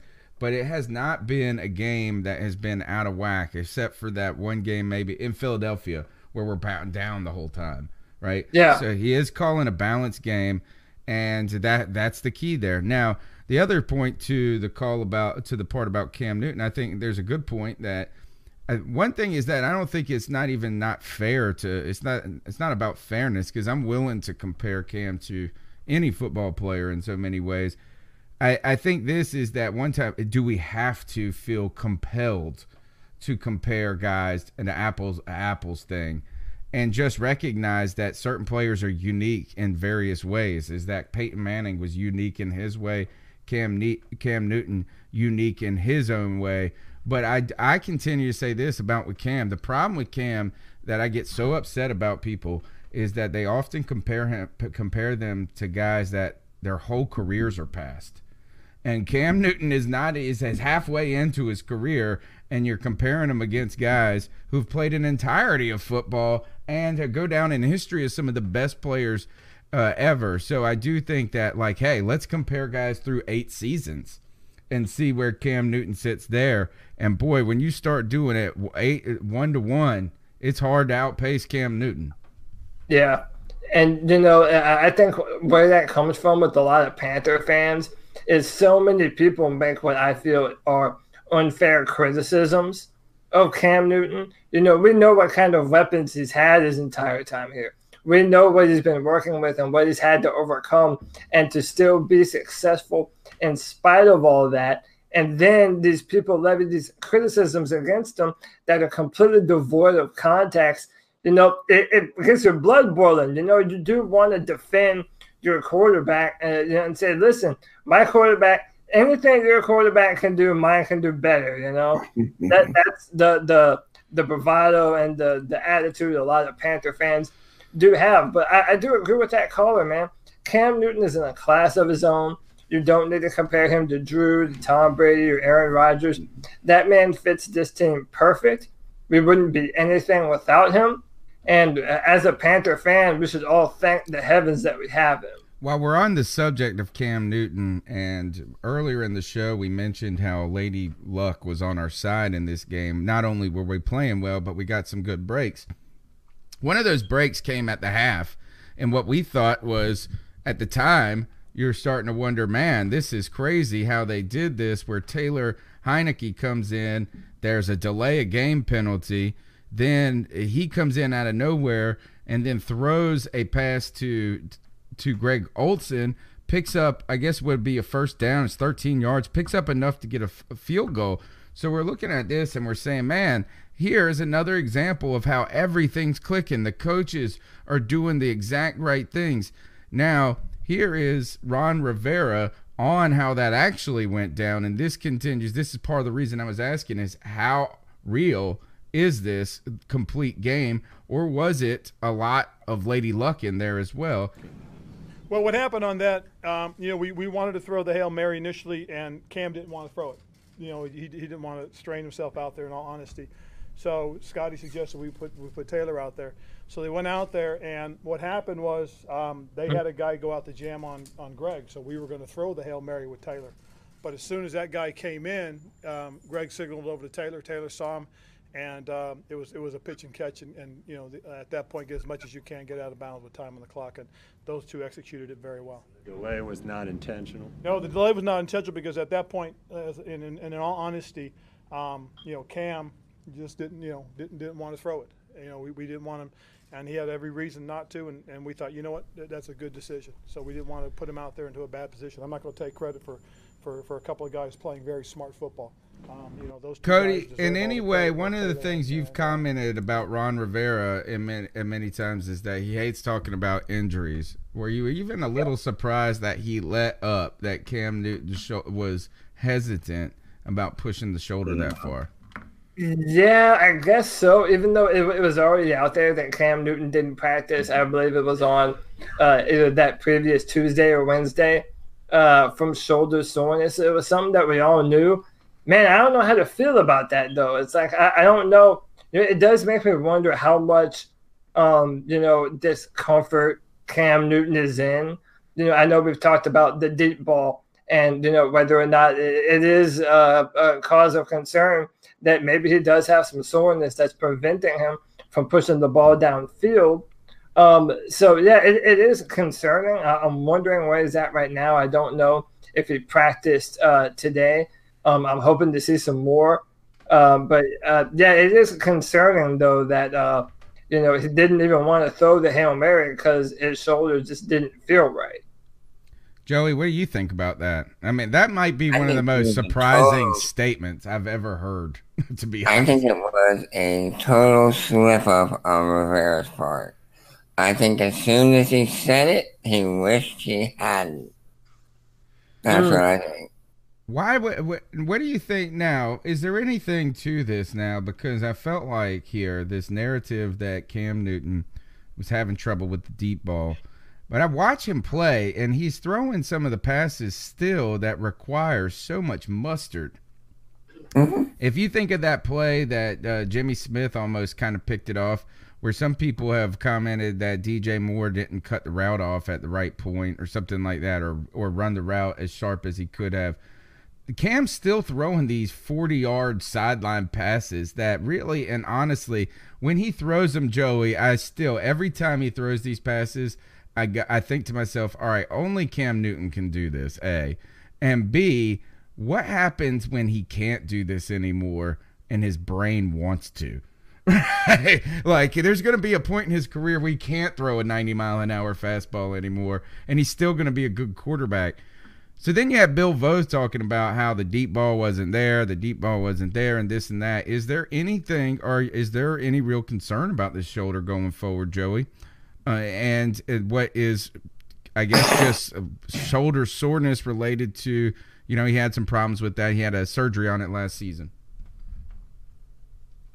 I don't know if there's, like, he's hurt. you know, and he can't. I think it's possibly more of a range of motion thing. You know, when you go to throw a Hail Mary, you cock your arm way back, and then you just let it rip. Well, when you're throwing, you know, a forty-yard out, you don't have to do the same uh, extended motion, you know. Um, and I got to wind up like Byron Leftwich. Right. I think that may be where the difference is. Um, you know, he, him, because look, we all know he can throw a forty-yard out on a rope. Yeah, and he's done it this year, too. Yeah, so I don't think there's a problem there. I think it, it's just throwing that Hail Mary pass. He didn't want to put the stress and the strain on the joint. That's a couple, it. A couple yeah. of... Comments in the YouTube chat. Speaking from experience, Terrence Murray says, I separated my shoulder last summer, had surgery, and my shoulder still bothers me with certain movements. So I know Cam's mm-hmm. shoulder still bothers him. And Jeremy Clancy says, I had shoulder surgery last summer, still rehabbing it. I'm no Cam Newton, but it takes time to heal from those things.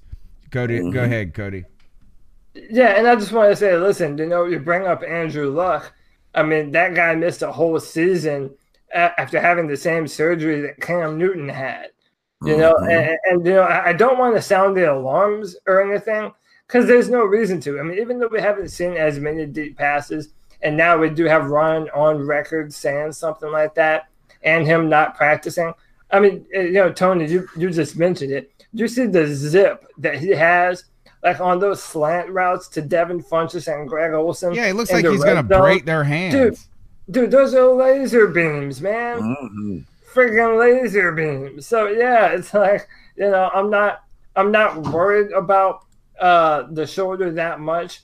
If anything, I'm happy that Cam Newton had the wherewithal to say, you know, I'm gonna live to fight another day.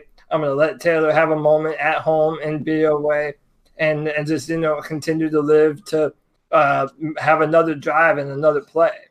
What do you think you about know. It? That's kind of surprising, Joey, that Cam that backs not backs down, uh, but has like like Cody says the wherewithal. I like this is that it's a low percent, very low percentage play anyway. Yes, you know, and so it's almost like, why are you going to make me do this? Why Why are you going to make me have one extra incompletion? Yeah, I mean, he ran the ball ten times, and a lot of those were design runs. It can only be bothering him so much. You know, speaking of throwing the ball hard, um, when John Elway was quarterback for the Broncos, and um, his receivers would have these bruises all over their hands and around their hands, and it was, they called it the Elway Cross. It was the shape and design of the point of the football. He threw it so hard that it would leave bruises in their hands in that shape. Yeah. Brett Favre. I mean, there's those are the two heaviest throw. The, those guys threw some heavy balls, Jeff George-like balls. Yes, exactly. And, and at six foot five, two hundred and fifty pounds, it would be weird if he wasn't breaking fingers. I mean, come on, the, the dude right. is a monolith of a man. You All right, know? Let's pound he, through he, with he, these. Let's keep pounding with these calls. Hey, guys, this is Justin, Charleston, South that, Carolina. We just again. did that one, didn't we? Yeah, I, I did this last weekend, oh, too. Nope. Called twice. Um, I just wanted to say my uh, dab on him pick. The All right. Uh, right on. And mine, you know, my guy, he he wasn't like, I don't think, the star of the game or anything, but uh, I say dab on Greg Olsen, man. Yeah. Really, uh, I think here, you know, what's a good thing about that call that I like, too, is that I, I, to me there was some concern with Greg Olsen, or there is concern about, you know, do you rush him back too much? Is he going to be able to, you know, how durable will he be? But he's coming off of a game of two game of a game where he played a lot of snaps in Philly. Uh, I think he's what is this his third game back now? I think that's right. And he's start yeah. and he's. continuing to look like a force, though, you know, like a good piece. It doesn't look like he's getting worse. And, uh, no, then, no, and I think he's being extremely cautious. Yeah. Um, I think he's not. He's trying not to take too much contact. He's trying not to put too much stress or strain on that foot. And and I think he's just being really aware um, when he catches the ball. You know, he's doing what he has to do to, to catch the ball, but then he's not looking to get a whole bunch of yaps. And also having him on the sideline. They did an N F L turning point on uh, on that game. Uh, or no, it was against Philadelphia. And he was on the sideline. And as soon as they went uh, up to fourteen points, Greg was on the sideline saying, give us the ball back, and this game is ours. I mean, this is a W for us. You know, he's, mm-hmm. a, he's a captain for a reason. He's an invaluable piece. You know, I almost draw the parallel. You know, he is the Thomas Davis of our offense, a veteran, a veteran player who just, you know, uh, he brings a another, fan favorite. Yeah, a fan favorite. Everyone loves him, and he's dependable. You know, yep. Even if he's not playing as much as, as he once might have, they have plays that Cam Newton knows that Greg Olsen is, you know, always available on that specific play, and that's an invaluable weapon to move the sticks. Yeah, and we've seen, you know, he's just important to this team. That's what that Fair. is right now, and we don't have, and we're better with him, even if he is not playing at the peak. But actually, I think he is. I think he's getting stronger each week, as Lynn said. Here we go. Next call. Hey guys, this is Mel. I'm calling in uh, from Charlotte. I actually went to the game. It was a great game to go to. I was nervous at first, but after a few quarters, it was like, okay, we might actually route these guys. Uh, I guess one of the points I wanted to make was I hate to wish or even think about wishing injury on anybody, but it looks like the Matt Khalil and Torrey Smith injuries might be blessings in disguise because our yeah. offense was looking yeah. competent with Torrey Smith in it, but it looked absolutely dynamic once we put Moore and great way to describe Curtis Samuel on the field along with Funchess. Um As far as the defense goes, I think we've we've been uh, cr uh, critical of Eric Washington and his defense this year, but I will say they have had a lot more turnovers than I think we've had in a long time. Uh, yeah. Definitely more focused on turning the ball over rather than tackling. But um, if,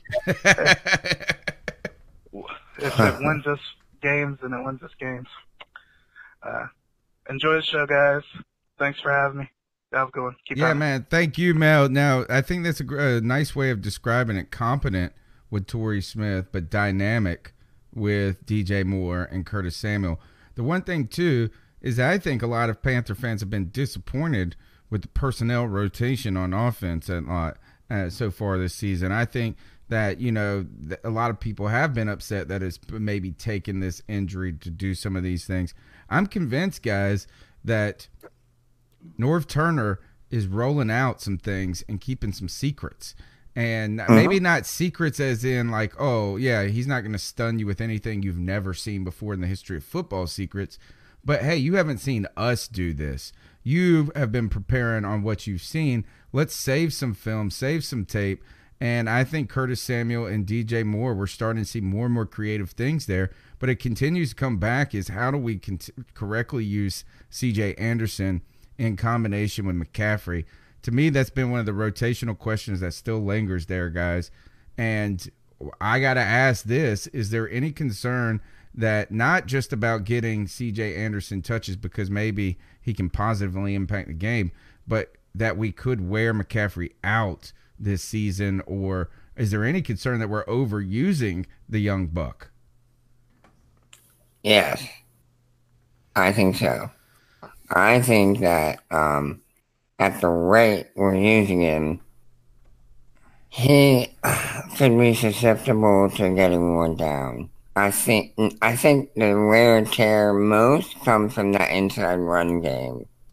I think having him out in the flat and having him out in pass routes, he's able to uh, get out of bounds, get all the yardage he can, and step out. Camille Walker's reading my mind. She says, I think Anderson's going to be used in November and December. And this is when I think when we start playing some of these divisional games, particularly we got to play the Saints twice in December. Uh-huh. We need to save something for them.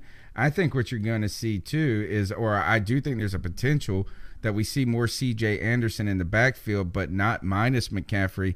One of the things we haven't seen, Cody, a ton yet is McCaffrey in the passing game like we saw last year where it was overused to a point.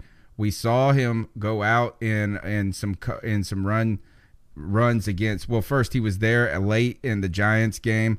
Cam barely missed him. He you saw him receiving in that in that comeback against the Eagles, and I think we're starting to see him used a little differently. And maybe that's part of the puzzle that could be coming, or part of the picture that could be coming into focus for us as we go down the stretch, Cody. Yeah, and you know, I, I believe before the season started, there was a concerted effort between Christian McCaffrey himself and our team to say, you know what, here was the eighth pick in the draft at running back, and we are going to use him how you would use an eighth pick in the draft running back as your bell cow guy. I mean, mm-hmm. I, I mean, Christian McCaffrey has been on so many plays. Uh, I want to say it's something insane, like ninety-five percent of snaps, and the next uh, number two is Ezekiel Elliott at seventy something. I mean, Christian is out there all he paid the ninety, time. He played ninety-eight percent of the offensive snaps in the, uh, against the Baltimore Ravens. I mean, that's that's absurd. I mean, that's that's really kind of unheard of, you know, especially considering he's a smaller dude, you know, comparative to other N F L bruisers, you know. He's not a Leonard Fournette, you know. He doesn't have the athleticism of a um, of a Saquon Barkley even, but when he's on the field, he does so much. And when you tie him on, you know, in the in the uh, equation with Cam Newton, that really opens up what we're going to do on offense. And the defense, they never know what's going to happen.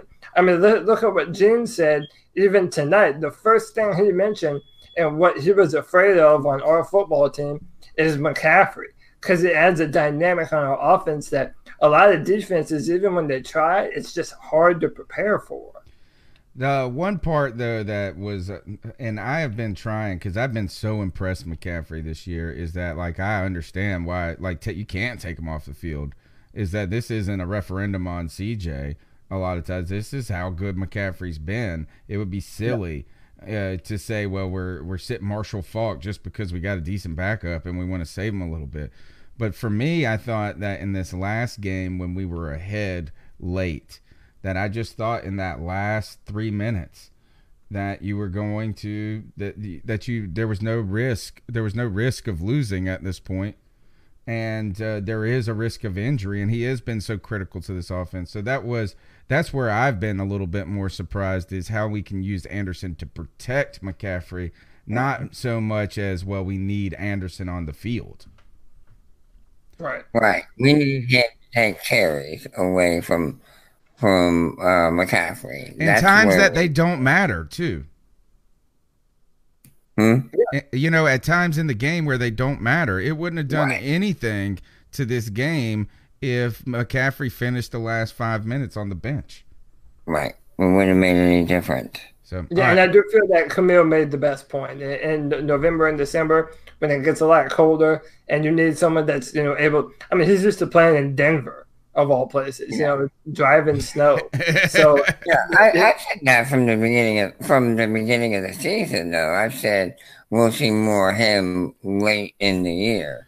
Yeah, I think there's going to be some wrinkles. I think you're going to see C J. You saw more of it. C J played eighteen snaps, the most probably all season long. And I yeah. think the wrinkles are going to be like, hey, wait until you see us put McCaffrey in the slot and put a back in the backfield. And we haven't, and we just got more dynamic. All right, next call. Yeah, this is A J down here in Bladen County. I usually listen to the post-game show a day late because I just got so much going on Sunday. It's all right. And I just heard the last call from the Black Cat, Mister Brandon Herbert, and I just want to say, Cam Newton any day over Aaron Rodgers. Hey, yeah. I'll take him. He's freaking man. Aaron Rodgers is good. I like him. A little overhyped in my book because he still lives under the shadow of Brett Favre. He hasn't accomplished what he has. And Aaron Rodgers is really gifted. I was wrong, but I tell you, there's a little guy down there in Kansas City. He's more gifted than Aaron Rodgers. That boy is absolute. But Cam Newton over Aaron Rodgers any day. Love that man. By the way, yeah. keep pounding. And ain't nobody stopped that offense yet but us. See y'all next week. That oh, is, man, what a good call. Man, I love that call, man. I Col- love that one. That was awesome. Colin Brother I would Herbert like to, to see the table. Aaron Rodgers playing with the talent that Mahomes has, though. That would be amazing. Oh, yeah. It'd be unfair almost. Yeah, it would be. Uh, but man. one of the, I, I will say that even as, as recent as a few hours before the show, me and Brandon were going back and forth. Still on arguing Aaron Rodgers and Cam Newton. Yeah, we, me, me and him can't get off of that. But, hey, man, I back my horse. And this is his horse, too. He's a Panthers fan, but he says Rodgers is the best. I rock with Cam Newton, man. two five two, two two eight, five oh nine eight. We're giving you a final courtesy call before we close out your file. Oh. Press two to be removed and put on our do not call list. I'm oh, pressing two. We got spammed. What up, C three? This is Ryan from San Diego. That's how you know we're popular. About damn time. Wouldn't you say? What's up, Ryan? Wouldn't you freaking say it's about damn time? Yes, it is. I would say it's about damn time. And just as a Panthers fan, I am sick and tired of hearing about all this Drew Brees talk. I hate Drew Brees, and I hate the Saints. And the only time I'm ever going to congratulate Drew Brees is when he finally retires from hey, football. Man. That's the only time. Otherwise, I hope they go on a eight-game losing streak so that we can win the division. Don't know if that's going to happen, but hey, I still hope for it, right? And another thing I'm happy to say is that Jameis Winston is finally getting the negative publicity that Cam Newton's been getting for years now with his fifty-four starts and ninety turnovers. That's just amazing to me. That he is struggling the way that he's struggling, not that I'm wishing anything bad upon the guy. But now everything's coming to light of what Cam Newton really is, which is the leader of the football team, which he's always been a good quarterback. And Norv Turner has shown, even with a patchwork offensive line, that he can call X's and O's and a proper game plan and put our quarterback in the best position to make plays. Because if this is a crap offensive line with Shula, we be getting destroyed week in and week out. Always go D J Moore. Love the show. Talk to you guys next week. Man, thanks for that call. And I think one of the things is that for me, it's never have I ever been uh, insecure about Cam Newton. Not one time in his entire career. But the one thing that's always made me mad about Jameis is that I don't think other than the national cha- like other Cam's got a national championship. I just feel like people thought he was going to guaranteed to be better than we without ever seeing anything. And then when he was making a ton of mistakes, it was like this is Uh, gonna get worked out, where on Cam it's the opposite. It's like he has to prove still to you, and that any mistake he makes is just a referendum on him rather than, like, I think we just made a bazillion excuses for Jameis Winston. Yeah, and you know, also uh, a lot of the things that people said that Cam Newton would do off the field once it got into the N F L, you know, they saw the whole laptop thing as evidence of who the man was. You know, I mean, Jameis knew uh, Jameis Winston's groping Uber drivers.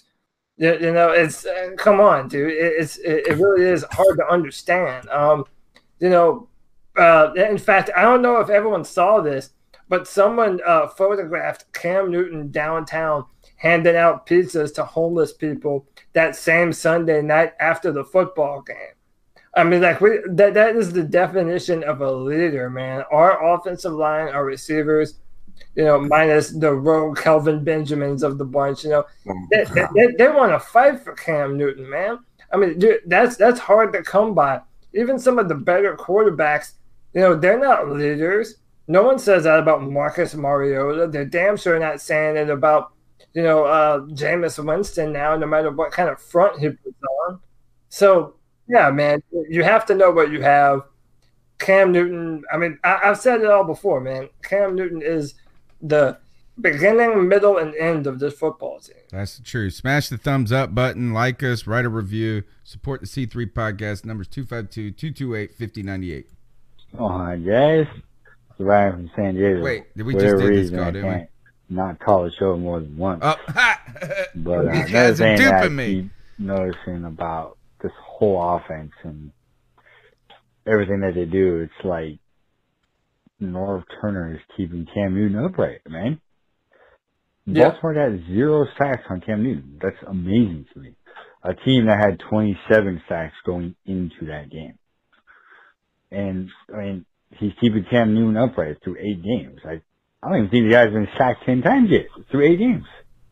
That's insane. I mean, between, between ten and twelve Especially times. when he was sacked like seventy about, you know, times when twenty year. In previous years. But, I mean, the Turner Newton is taking full form, full effect, and he is just mixing things up like crazy. He's keeping the defense off balance. I, I'm not really sure how many defenses out there at this point can actually contain what Carolina does. You know what I mean? Um, and well, you just went up against the number one, and, and they couldn't. New Orleans versus what we did in New Orleans? I'm not sure if we can go into New Orleans and do what we did to Baltimore at home, but, I mean, I like our chances at home against New Orleans and in New Orleans, even though Carolina is perfectly capable of beating New Orleans. They've done it many times. Yeah. I mean, we I actually play them strong there. Division from uh, New Orleans, or at least not getting swept this year for crying out loud. But I just hope that this thing just continues to move forward and we continue to have Devin Funchess in there a little more. And sprinkle in Funchess, not as much. I mean, you know, D J Moore, six targets, five catches. Devin Funchess is more like eight targets, four catches. I mean, the, the the difference in just ability to get separation and run after the catch is just, it's overwhelmingly different. Funchess catches the ball and gets tackled. D J Moore catches the ball and gets four or five yards after he catches the ball. That's the yeah, real big difference between the two. And it's good to have Olsen back in the lineup because that just keeps everything. Um, that keeps the pressure on the defense tremendously, as long as, and same with Christian McCaffrey coming out of backfield. So I just really like what this offense is doing, and I hope they can continue to grow because we got to keep up with L A and New Orleans. We got a lot of offenses coming in the N F C right now, so keep pounding gas. Yeah, we cannot take our foot off the gas, but I want to going back to that and how well Cam is played. Or the offensive line is protected. I think a lot of that has, one of the things that Cam has done significantly better this year is come, get the ball out quicker. And Norv Turner talked about that at the beginning of the season. The only time I can remember Cam being sacked this season um, or, or one of the games is when he did hold on to the ball too long. So is that I think he's getting the ball out quick, and he is frustrating defensive fronts like Baltimore, not giving them the opportunity to get after him a lot of times. So for, for Joey and for Tony and for everyone in the chat, give me your honest answer. I mean, don't don't sugarcoat it. Everyone everyone here is fans. Just let me know what you really feel. Is anyone here afraid of the Saints? Not like I was last year. Okay. okay, and and they're okay, and you can make the the statement that they're a little bit better this year than they were last year. So, yeah, go ahead, Tony. Well, I mean, I think that their defense is that we don't know yet. Their defense played so surprisingly well last year. Mm-hmm. And um, and I just think maybe it's got less to do with them, but I feel better about us. Oh, yeah, I think that's what it is.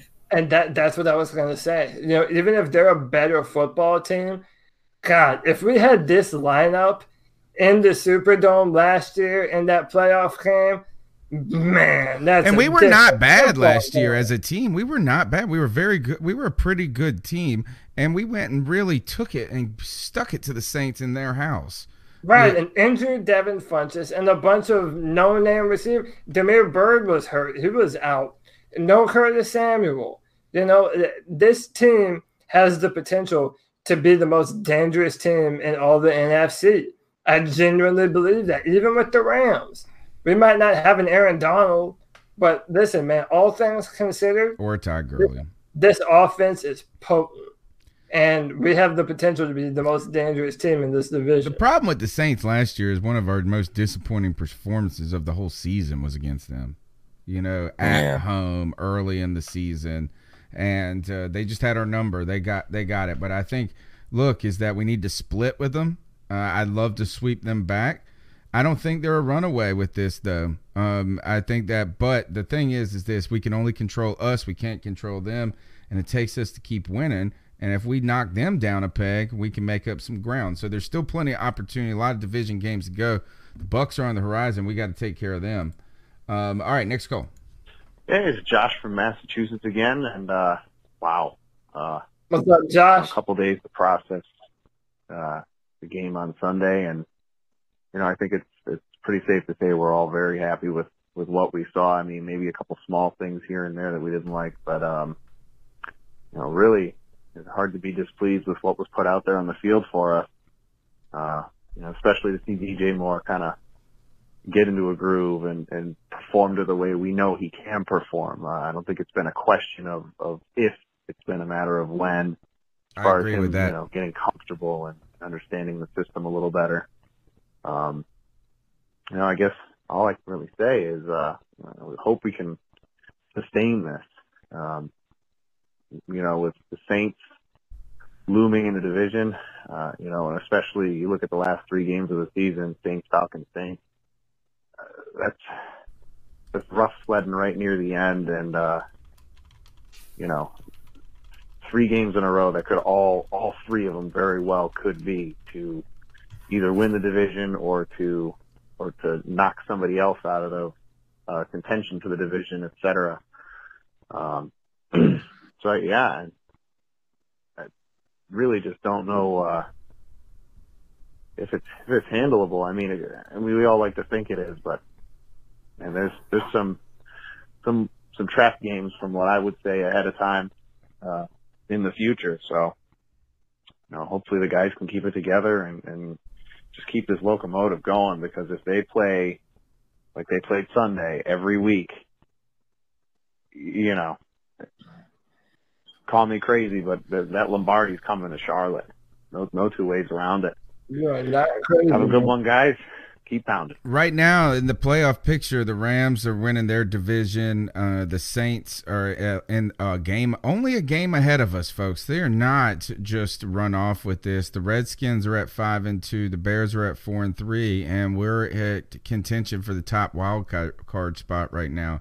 We got to continue to keep this, you know, this is our, it's in our, we can only control what we can control. I, I have been surprised a little bit with some of the people that have been a little down on D J Moore, and not down at him as a playmaker, but they're like, well, it's going to take him so much time to, to become, you know, like I almost feel like they, we got a little Calvin Ridley envy. And, uh, and I feel like D J has, has, has, Oh, sh- sure. Is that he just isn't, he is not physically Calvin Johnson type player that can come in right away and be so dominant. But boy, is he b- contributed. Good. Yeah, he, he's he's going to be better than Ridley, no doubt. You know, I mean, and, and maybe that's because we feel good after the last game, but, you know, the first catch takes it to the house. Um, I'm, I'm happy to have him on the team. I think he's, he's going to be a good, solid pick for us. All right, uh, next call. A couple more calls. Hey, what's up, man? This is Eli Kidaboo. I watch your show. I love it. I love what you guys do. Um, clearly, um, I just had to get it out of my Thank chest. You. I know we're winning.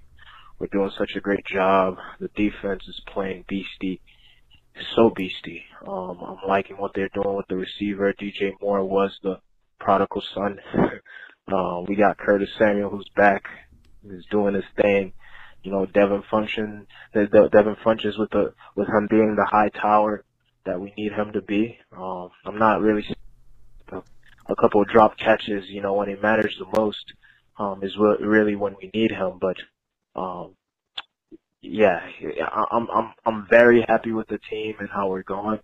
But uh, really, I'm I'm a little iffy with the with Poe, man. What's going on? You know, uh, production wise, you know.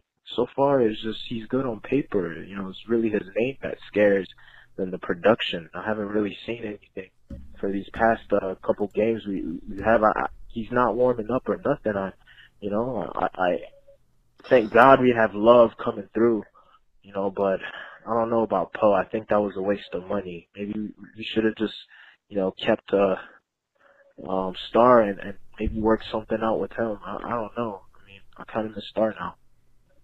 But yeah, let me know what you guys think.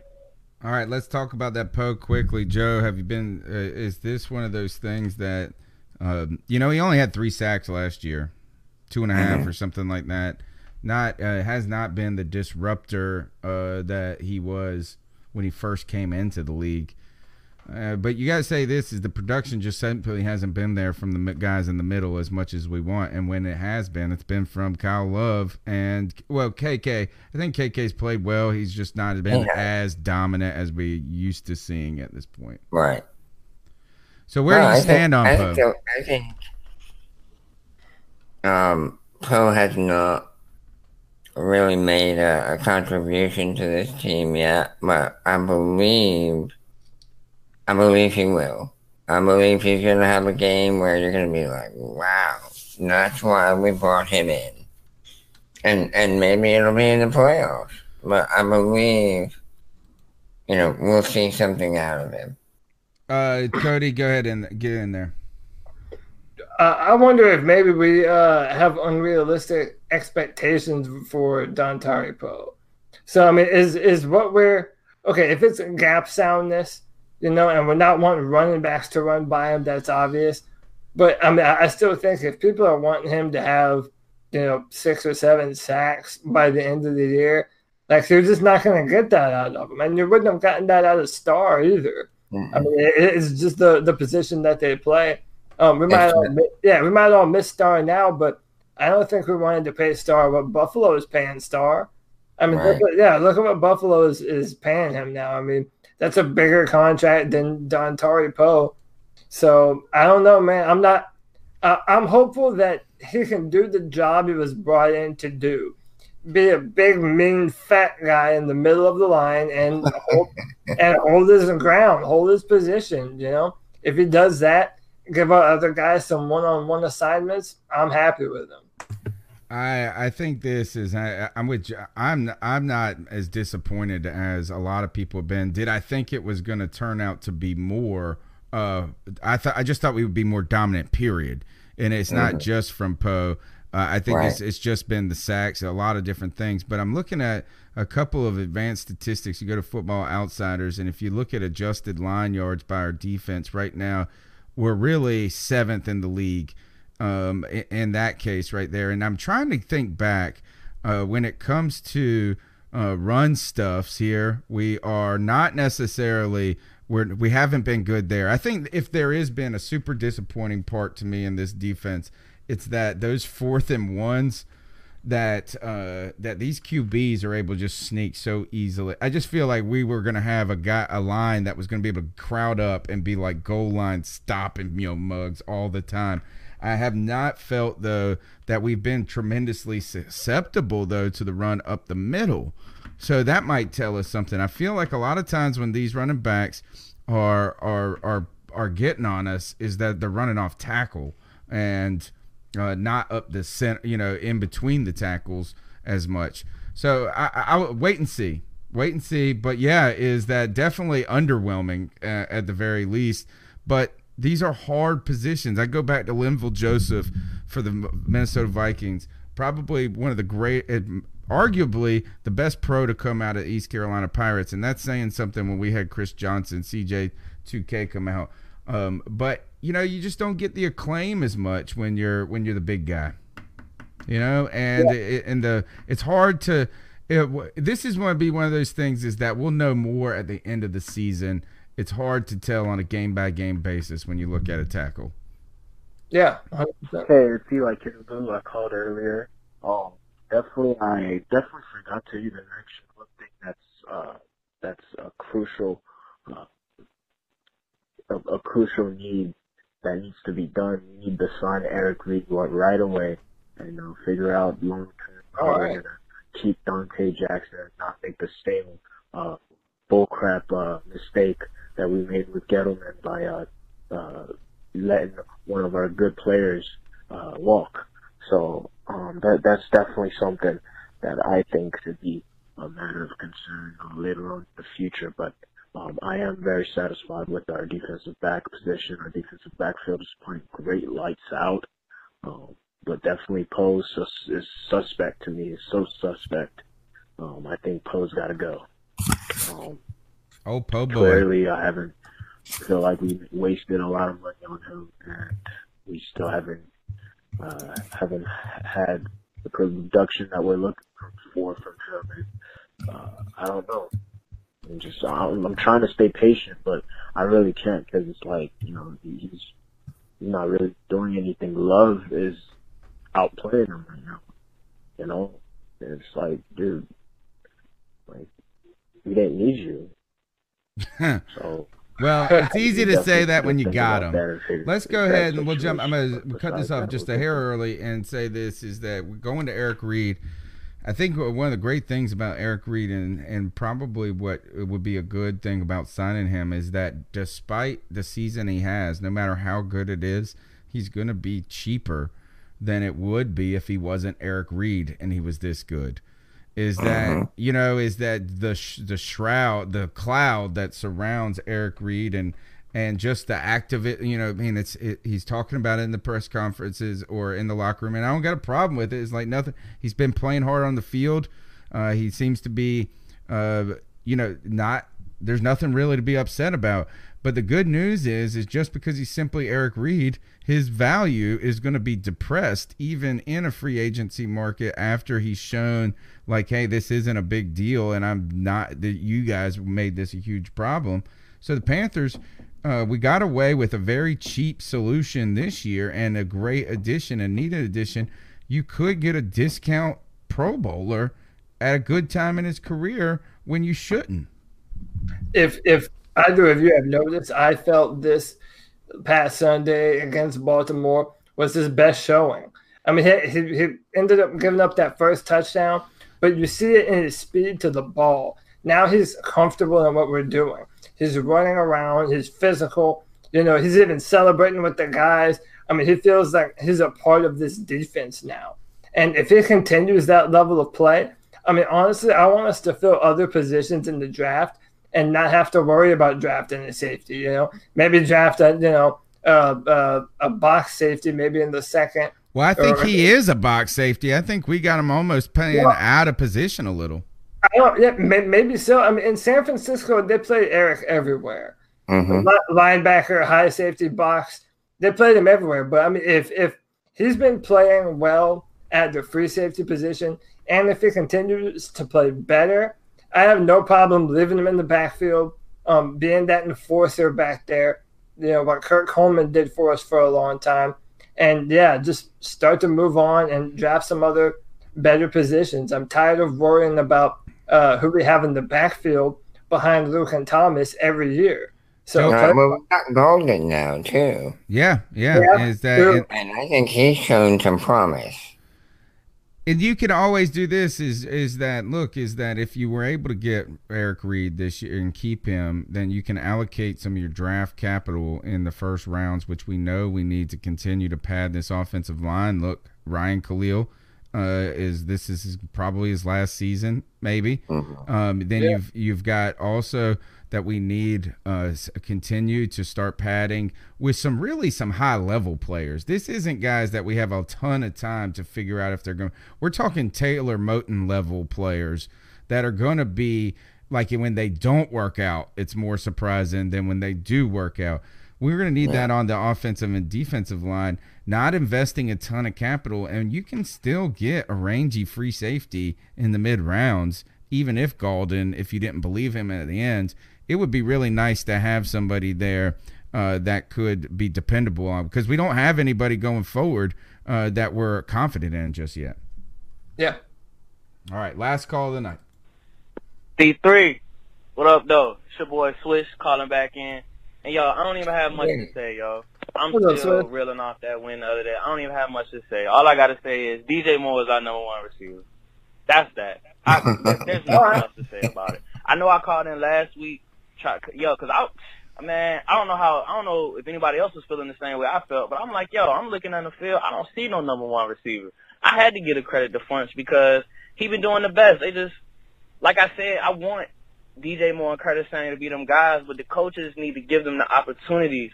And it's crazy that it always takes injury for them to get that opportunity. Torrey Smith knee got a buckle just to put D J Moore in the game. Like, he can't just do it off talent. We done seen the kid make plays in the preseason and back in camp. I, I don't know, but, yo, it's, it's there's nothing else to say. I, I'm, I'm it's still not the first like, D J Moore's our number one receiver. There's, there's nothing else to say about it. I mean, the coaching staff got to see it now. It won't a matter of can he, like, do we think, do I think, does anybody think he can be the number one receiver? It was a matter of do the coaches think he can be. And after that game, I don't know. You you got to put him up in there. You have to put him in there. You just got to. I mean, the kid blessed us with a, over one hundred all-purpose yards in the first half. If damn Baltimore would have gave us a game, he could shit. He could have gave us two hundred, one fifty for sure. They Cam kept throwing him that ball. He out there yeah. making plays. Out there making plays. forty yards rushing off of two carries. Come on now. The kid's crazy. Um, and I ain't got some nothing, of those... I ain't got nothing bad to say about anybody on the team. Line played amazing. Um, yo, I Kyle Love's a beast. I don't, I'm, I'm not gonna get on everybody else and you know what I'm saying down pole, but Kyle Love's a beast. You can't deny that. Um, it's like you heard the other call. Yeah. Yo, I just want us to go into like just keep this momentum up, keep reeling off these wins, like keep reeling off good wins. I'm tired of the cardiac cat thing. I, we didn't always had it. This team needs to know its identity. We throw the ball better than we run the ball, so let's go ahead and get it. I know that's weird to say as a Panther fan, but let's get at it. Let's keep attacking these defenses.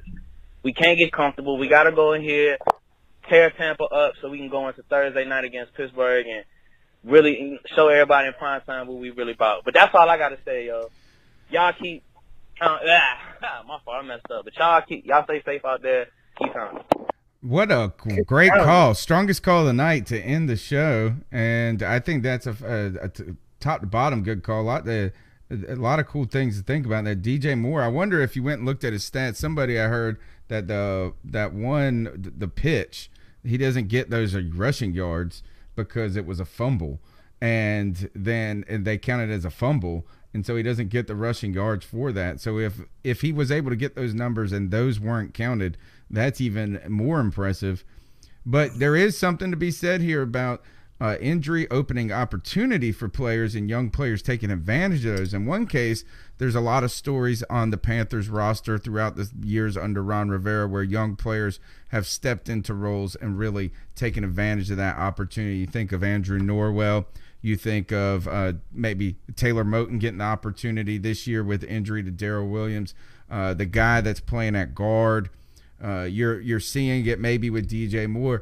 On one hand, that's a good thing when guys can step in and and earn a spot in that in, with that opportunity. On the other hand, there may be some concerns that maybe there's too much reluctance to put some of these guys in. But in, in other cases, they put the young guys in right away. Donte Jackson, Christian McCaffrey.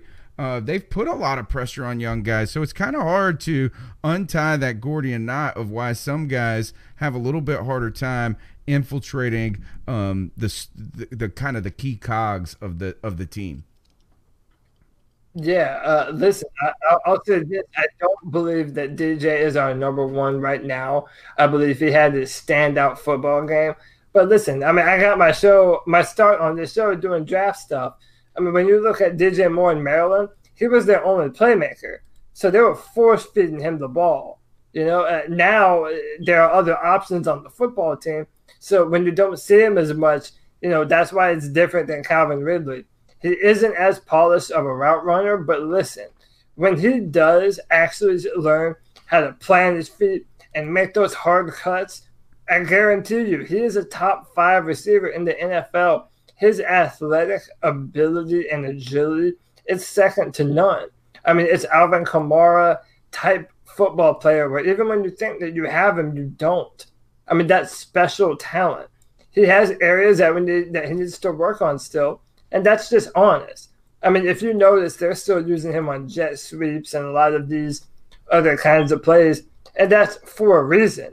That's not saying that he won't be able to do better down the road. But as of right now, they're using him in a way that puts the ball in his hands and lets him make a play. And that's what we're using him as. Down the road, once he becomes a better football player, good luck, man. D J Moore is a problem. Yeah. He, he certainly will be. He absolutely will be. All right. Um, okay, so I'm putting the clip up right now of I've been playing some of these video clips of, of some of the guys doing these things. Um, uh, D J Moore, um, Cody, thanks a ton for grabbing these clip, clips for us. Uh, yeah. Now, this is um, – we got to get out of here, guys. The, the calls have taken over in such a good way, folks. Uh, I'm so happy with the outpouring of support we've had. We've been getting record number of views on YouTube and our post-game show. Joey, we eclipsed fifty live viewers in our last Tuesday show. That was the biggest number we've ever put up on last Tuesday. And then on Sunday, we got all the way to fifty-nine live viewers on the post-game show. The calls on the Cat Calls line, two five two, two two eight, five oh nine eight, keep to roll in. We love how you're steering the conversation. Boy, the podcast, it gets longer, but they just want more and more. They want more D J Moore. All right. Uh, that's about the end of the show, unless uh, I don't think there's anything else other than uh, let's ask this. I'll open this up to you guys. Uh, what's your pick for this week? The Panthers, do they continue to roll over the Tampa Bay Buccaneers? Cody, I'll start with you. Yeah, I think we do. As long as we don't do that Panthers thing where we play down to the level of our competition, Bears and, and such, you know, um, almost losing to the Jets last year. Uh, yeah, I, I think that we should win this. Uh, I, I like us to win by um, at least a touchdown or two. Joey, there were six and a half point favorites hosting the Tampa Bay Buccaneers, second division game of the season. How you see this panning out? Well, I think we uh we, we are able to take the game over, and we are able to pull away and win. Um, I think the score somewhere around uh thirty-one fourteen. Oh wow! You just called Terrence Murray in the chat room, who picked that same exact score. Uh, I think I want to see us win this game is somewhere in. I, I want to hold us to hold them to that tw- that fourteen, seventeen most points. If they get over twenty points, I'm starting to worry a little bit just because that's the game they want to get into. Uh, they want a thirty-three to thirty type game or something to that effect. I'm hoping we pull this out twenty-seven to seventeen. Um, all right, guys, the last part of the show is where we tell somebody to ice it up, to toughen up, to get it together. It's the longest running feature of the C three Panthers podcast. And boy, do we have fun with this part of the show. Everybody is open and fair game. It's our homage to Steve Smith, the greatest shit talker in Panther history, uh, only to have uh, a new up-and-coming trash talker in Donte Jackson. Uh, so one day, we might, one day, twenty years from now, we place this with a Donte Jackson homage. But until then, we got to honor the greatest line from Steve Smith, "Ice up, son." Cody, I'm going to go to you first because you've got uh, a little video that I need to queue up for you. What do you think about what's yeah, happening so listen, in Washington? Um, I don't know Our Congressman French Hill and the Republicans know that it's dangerous uh, to change the presumption of innocence. Wherever to... you are, whoever you are, uh, exercise your right as an American citizen. But you need to vote uh, to keep idiots like this from making decisions about your life and uh, generalizations that Uh, it's yeah. You know, I'll just let it speak for itself. All right, here we go. If I can get it to work, I had it working, and then there we go. What do you here think about what's happening in Washington? Our Congressman French Hill and the Republicans know that it's dangerous to change the presumption of innocence to a presumption of guilt, especially for black men.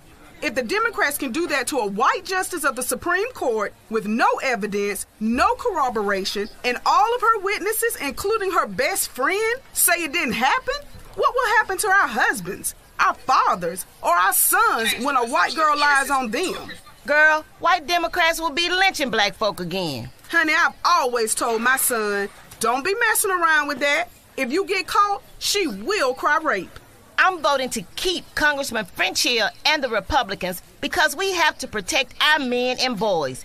We can't afford to let white Democrats take us back to bad old days of race verdicts, life sentences, and lynchings when a white girl screams rape. Paid for by Black Americans for the President's Agenda. Not authorized by any candidate or candidates committee. Uh, that's pretty intense, Cody. Yeah, okay, so the fact that somebody thought it was a good idea to even make this shit in the first place, to one, put all the dumbest stereotypes in the world, to, to assume that that's going to win you votes or support amongst black people anywhere in our country, dude, that is the dumbest shit I've ever seen. Our politics is a freak show right now. It's a sideshow. I don't even remember the dude's name, but to, to that loser, dude, what an idiot, man. Ice up, son. Come on. Yeah, that's tough when you tag on uh, longer prison sentences and you throw that one at the Democrats. Yeah. All right. Uh, black people. Like, yeah. Dude, come on. I know. Man. It's uh, it's it's baiting. That's what it is. It's all of this is baiting. So, you know, be, vote and be a part of the democracy and the republic. Vote for your interest as an individual and for your principles. And wherever that lands, uh, God bless you. All right, uh, Joey, who you got for our ice up, for your ice up pick? My ice up pick is uh, very simple. Ty Montgomery, Green Bay Packers. You get pulled out of the game and you throw a tantrum on the sideline late in the game. Um, the team gets a kickoff. Um, you get a chance to have probably the greatest comeback quarterback I know of my time, um, Aaron Rodgers. You get a chance to get him the ball with time running out to take it downfield for a win. Plenty of time, too. Yep.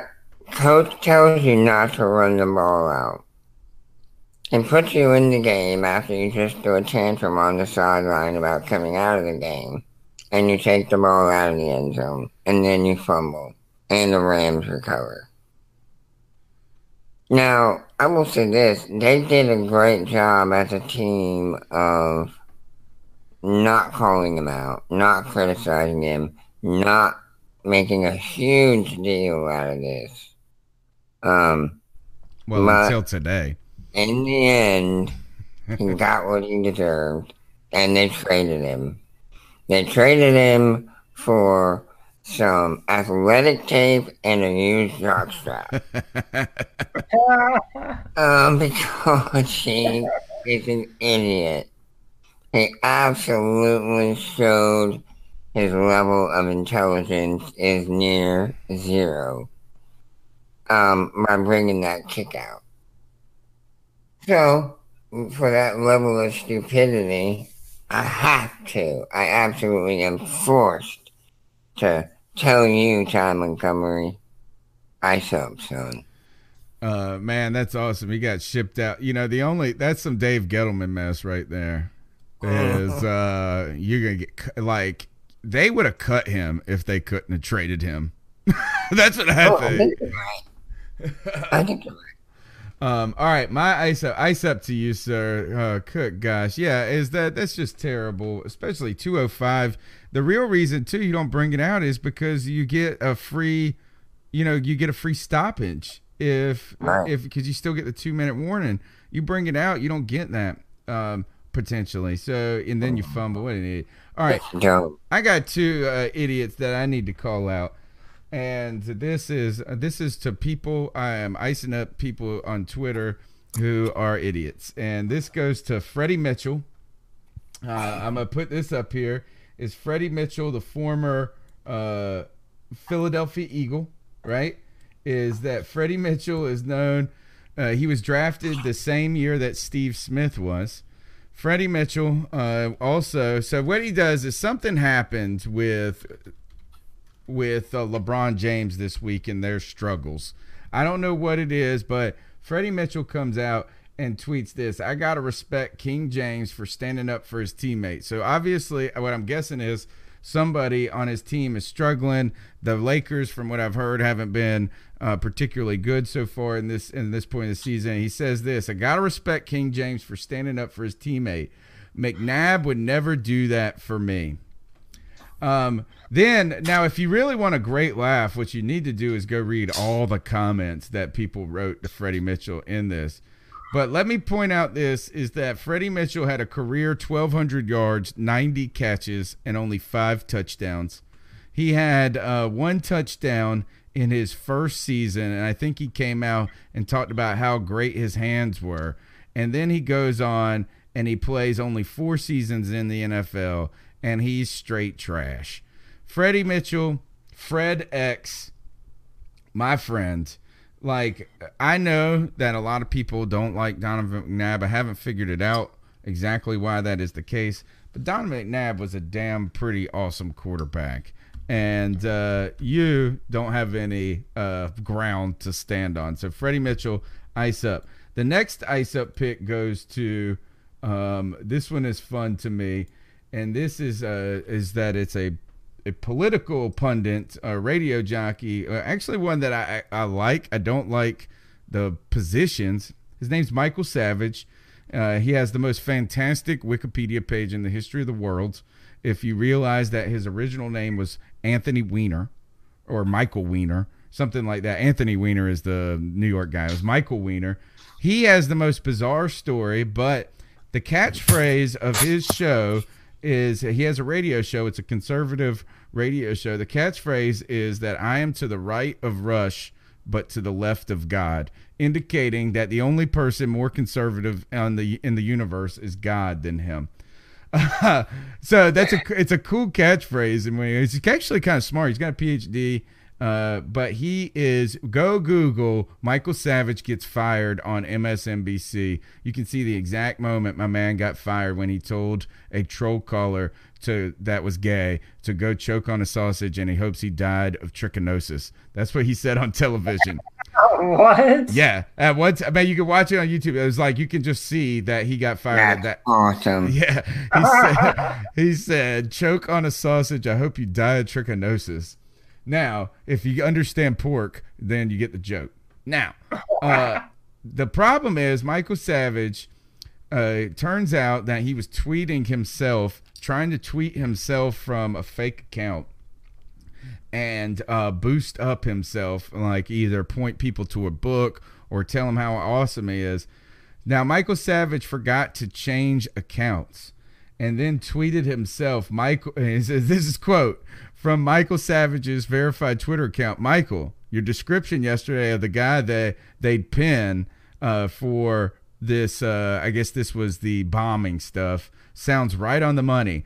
Only thing didn't envision was a van slathered in pro-Trump images. Once again, you were correct. So Michael Savage was caught sending complimentary tweets to himself about himself. In many ways, this is like what the guy for the Clippers did, not the Clippers, for uh, the seventy-sixers, the G M who had burner accounts that was trashing his own players and his own selections. Michael Savage, sir, you got busted. You got busted, and it shows you this, folks. It's not just Russian bots out there. We are all just susceptible to all this bogus crap on the internet. So be careful. Be cautious. And Michael Savage, you accidentally got trick internet trichinosis and choked on this Twitter sausage. To you, I say, ice up. All right. All right. All right, guys, this is the C three Panthers podcast. When I say the longest running Panthers podcast out there, I don't mean just that we've been doing it for six years, but that we go two and a half hours talking about the Panthers. Your calls have made this show fantastic. The number's two five two, two two eight, five oh nine eight. Keep smashing that thumbs up button, sharing the podcast. Joe Riolano, how can they follow you on Twitter? Guys, if you want to find me on Twitter, just look me up at Joe Riolano. Cody Lashney, it's been a blast. Uh, I know you haven't been able to see the videos, but I've been playing them as we've been going along to match the conversation. Where can they continue to engage with you in some of the most fun Panther fan talk out there? Yeah, man, at Cody Lax, C O D Y L A C. I try and respond to everyone. I talk about whatever you want to talk about. Hit me up. Post-game show on Sunday. Let's beat those Bucks into submission, and I can't wait to hear them crying some more next week. My name's Tony Dunn. You can follow me on Twitter at cat underscore chronicles. Remember, Panther Nation, we're together. One nation, one voice. Keep pounding. Big Tampa.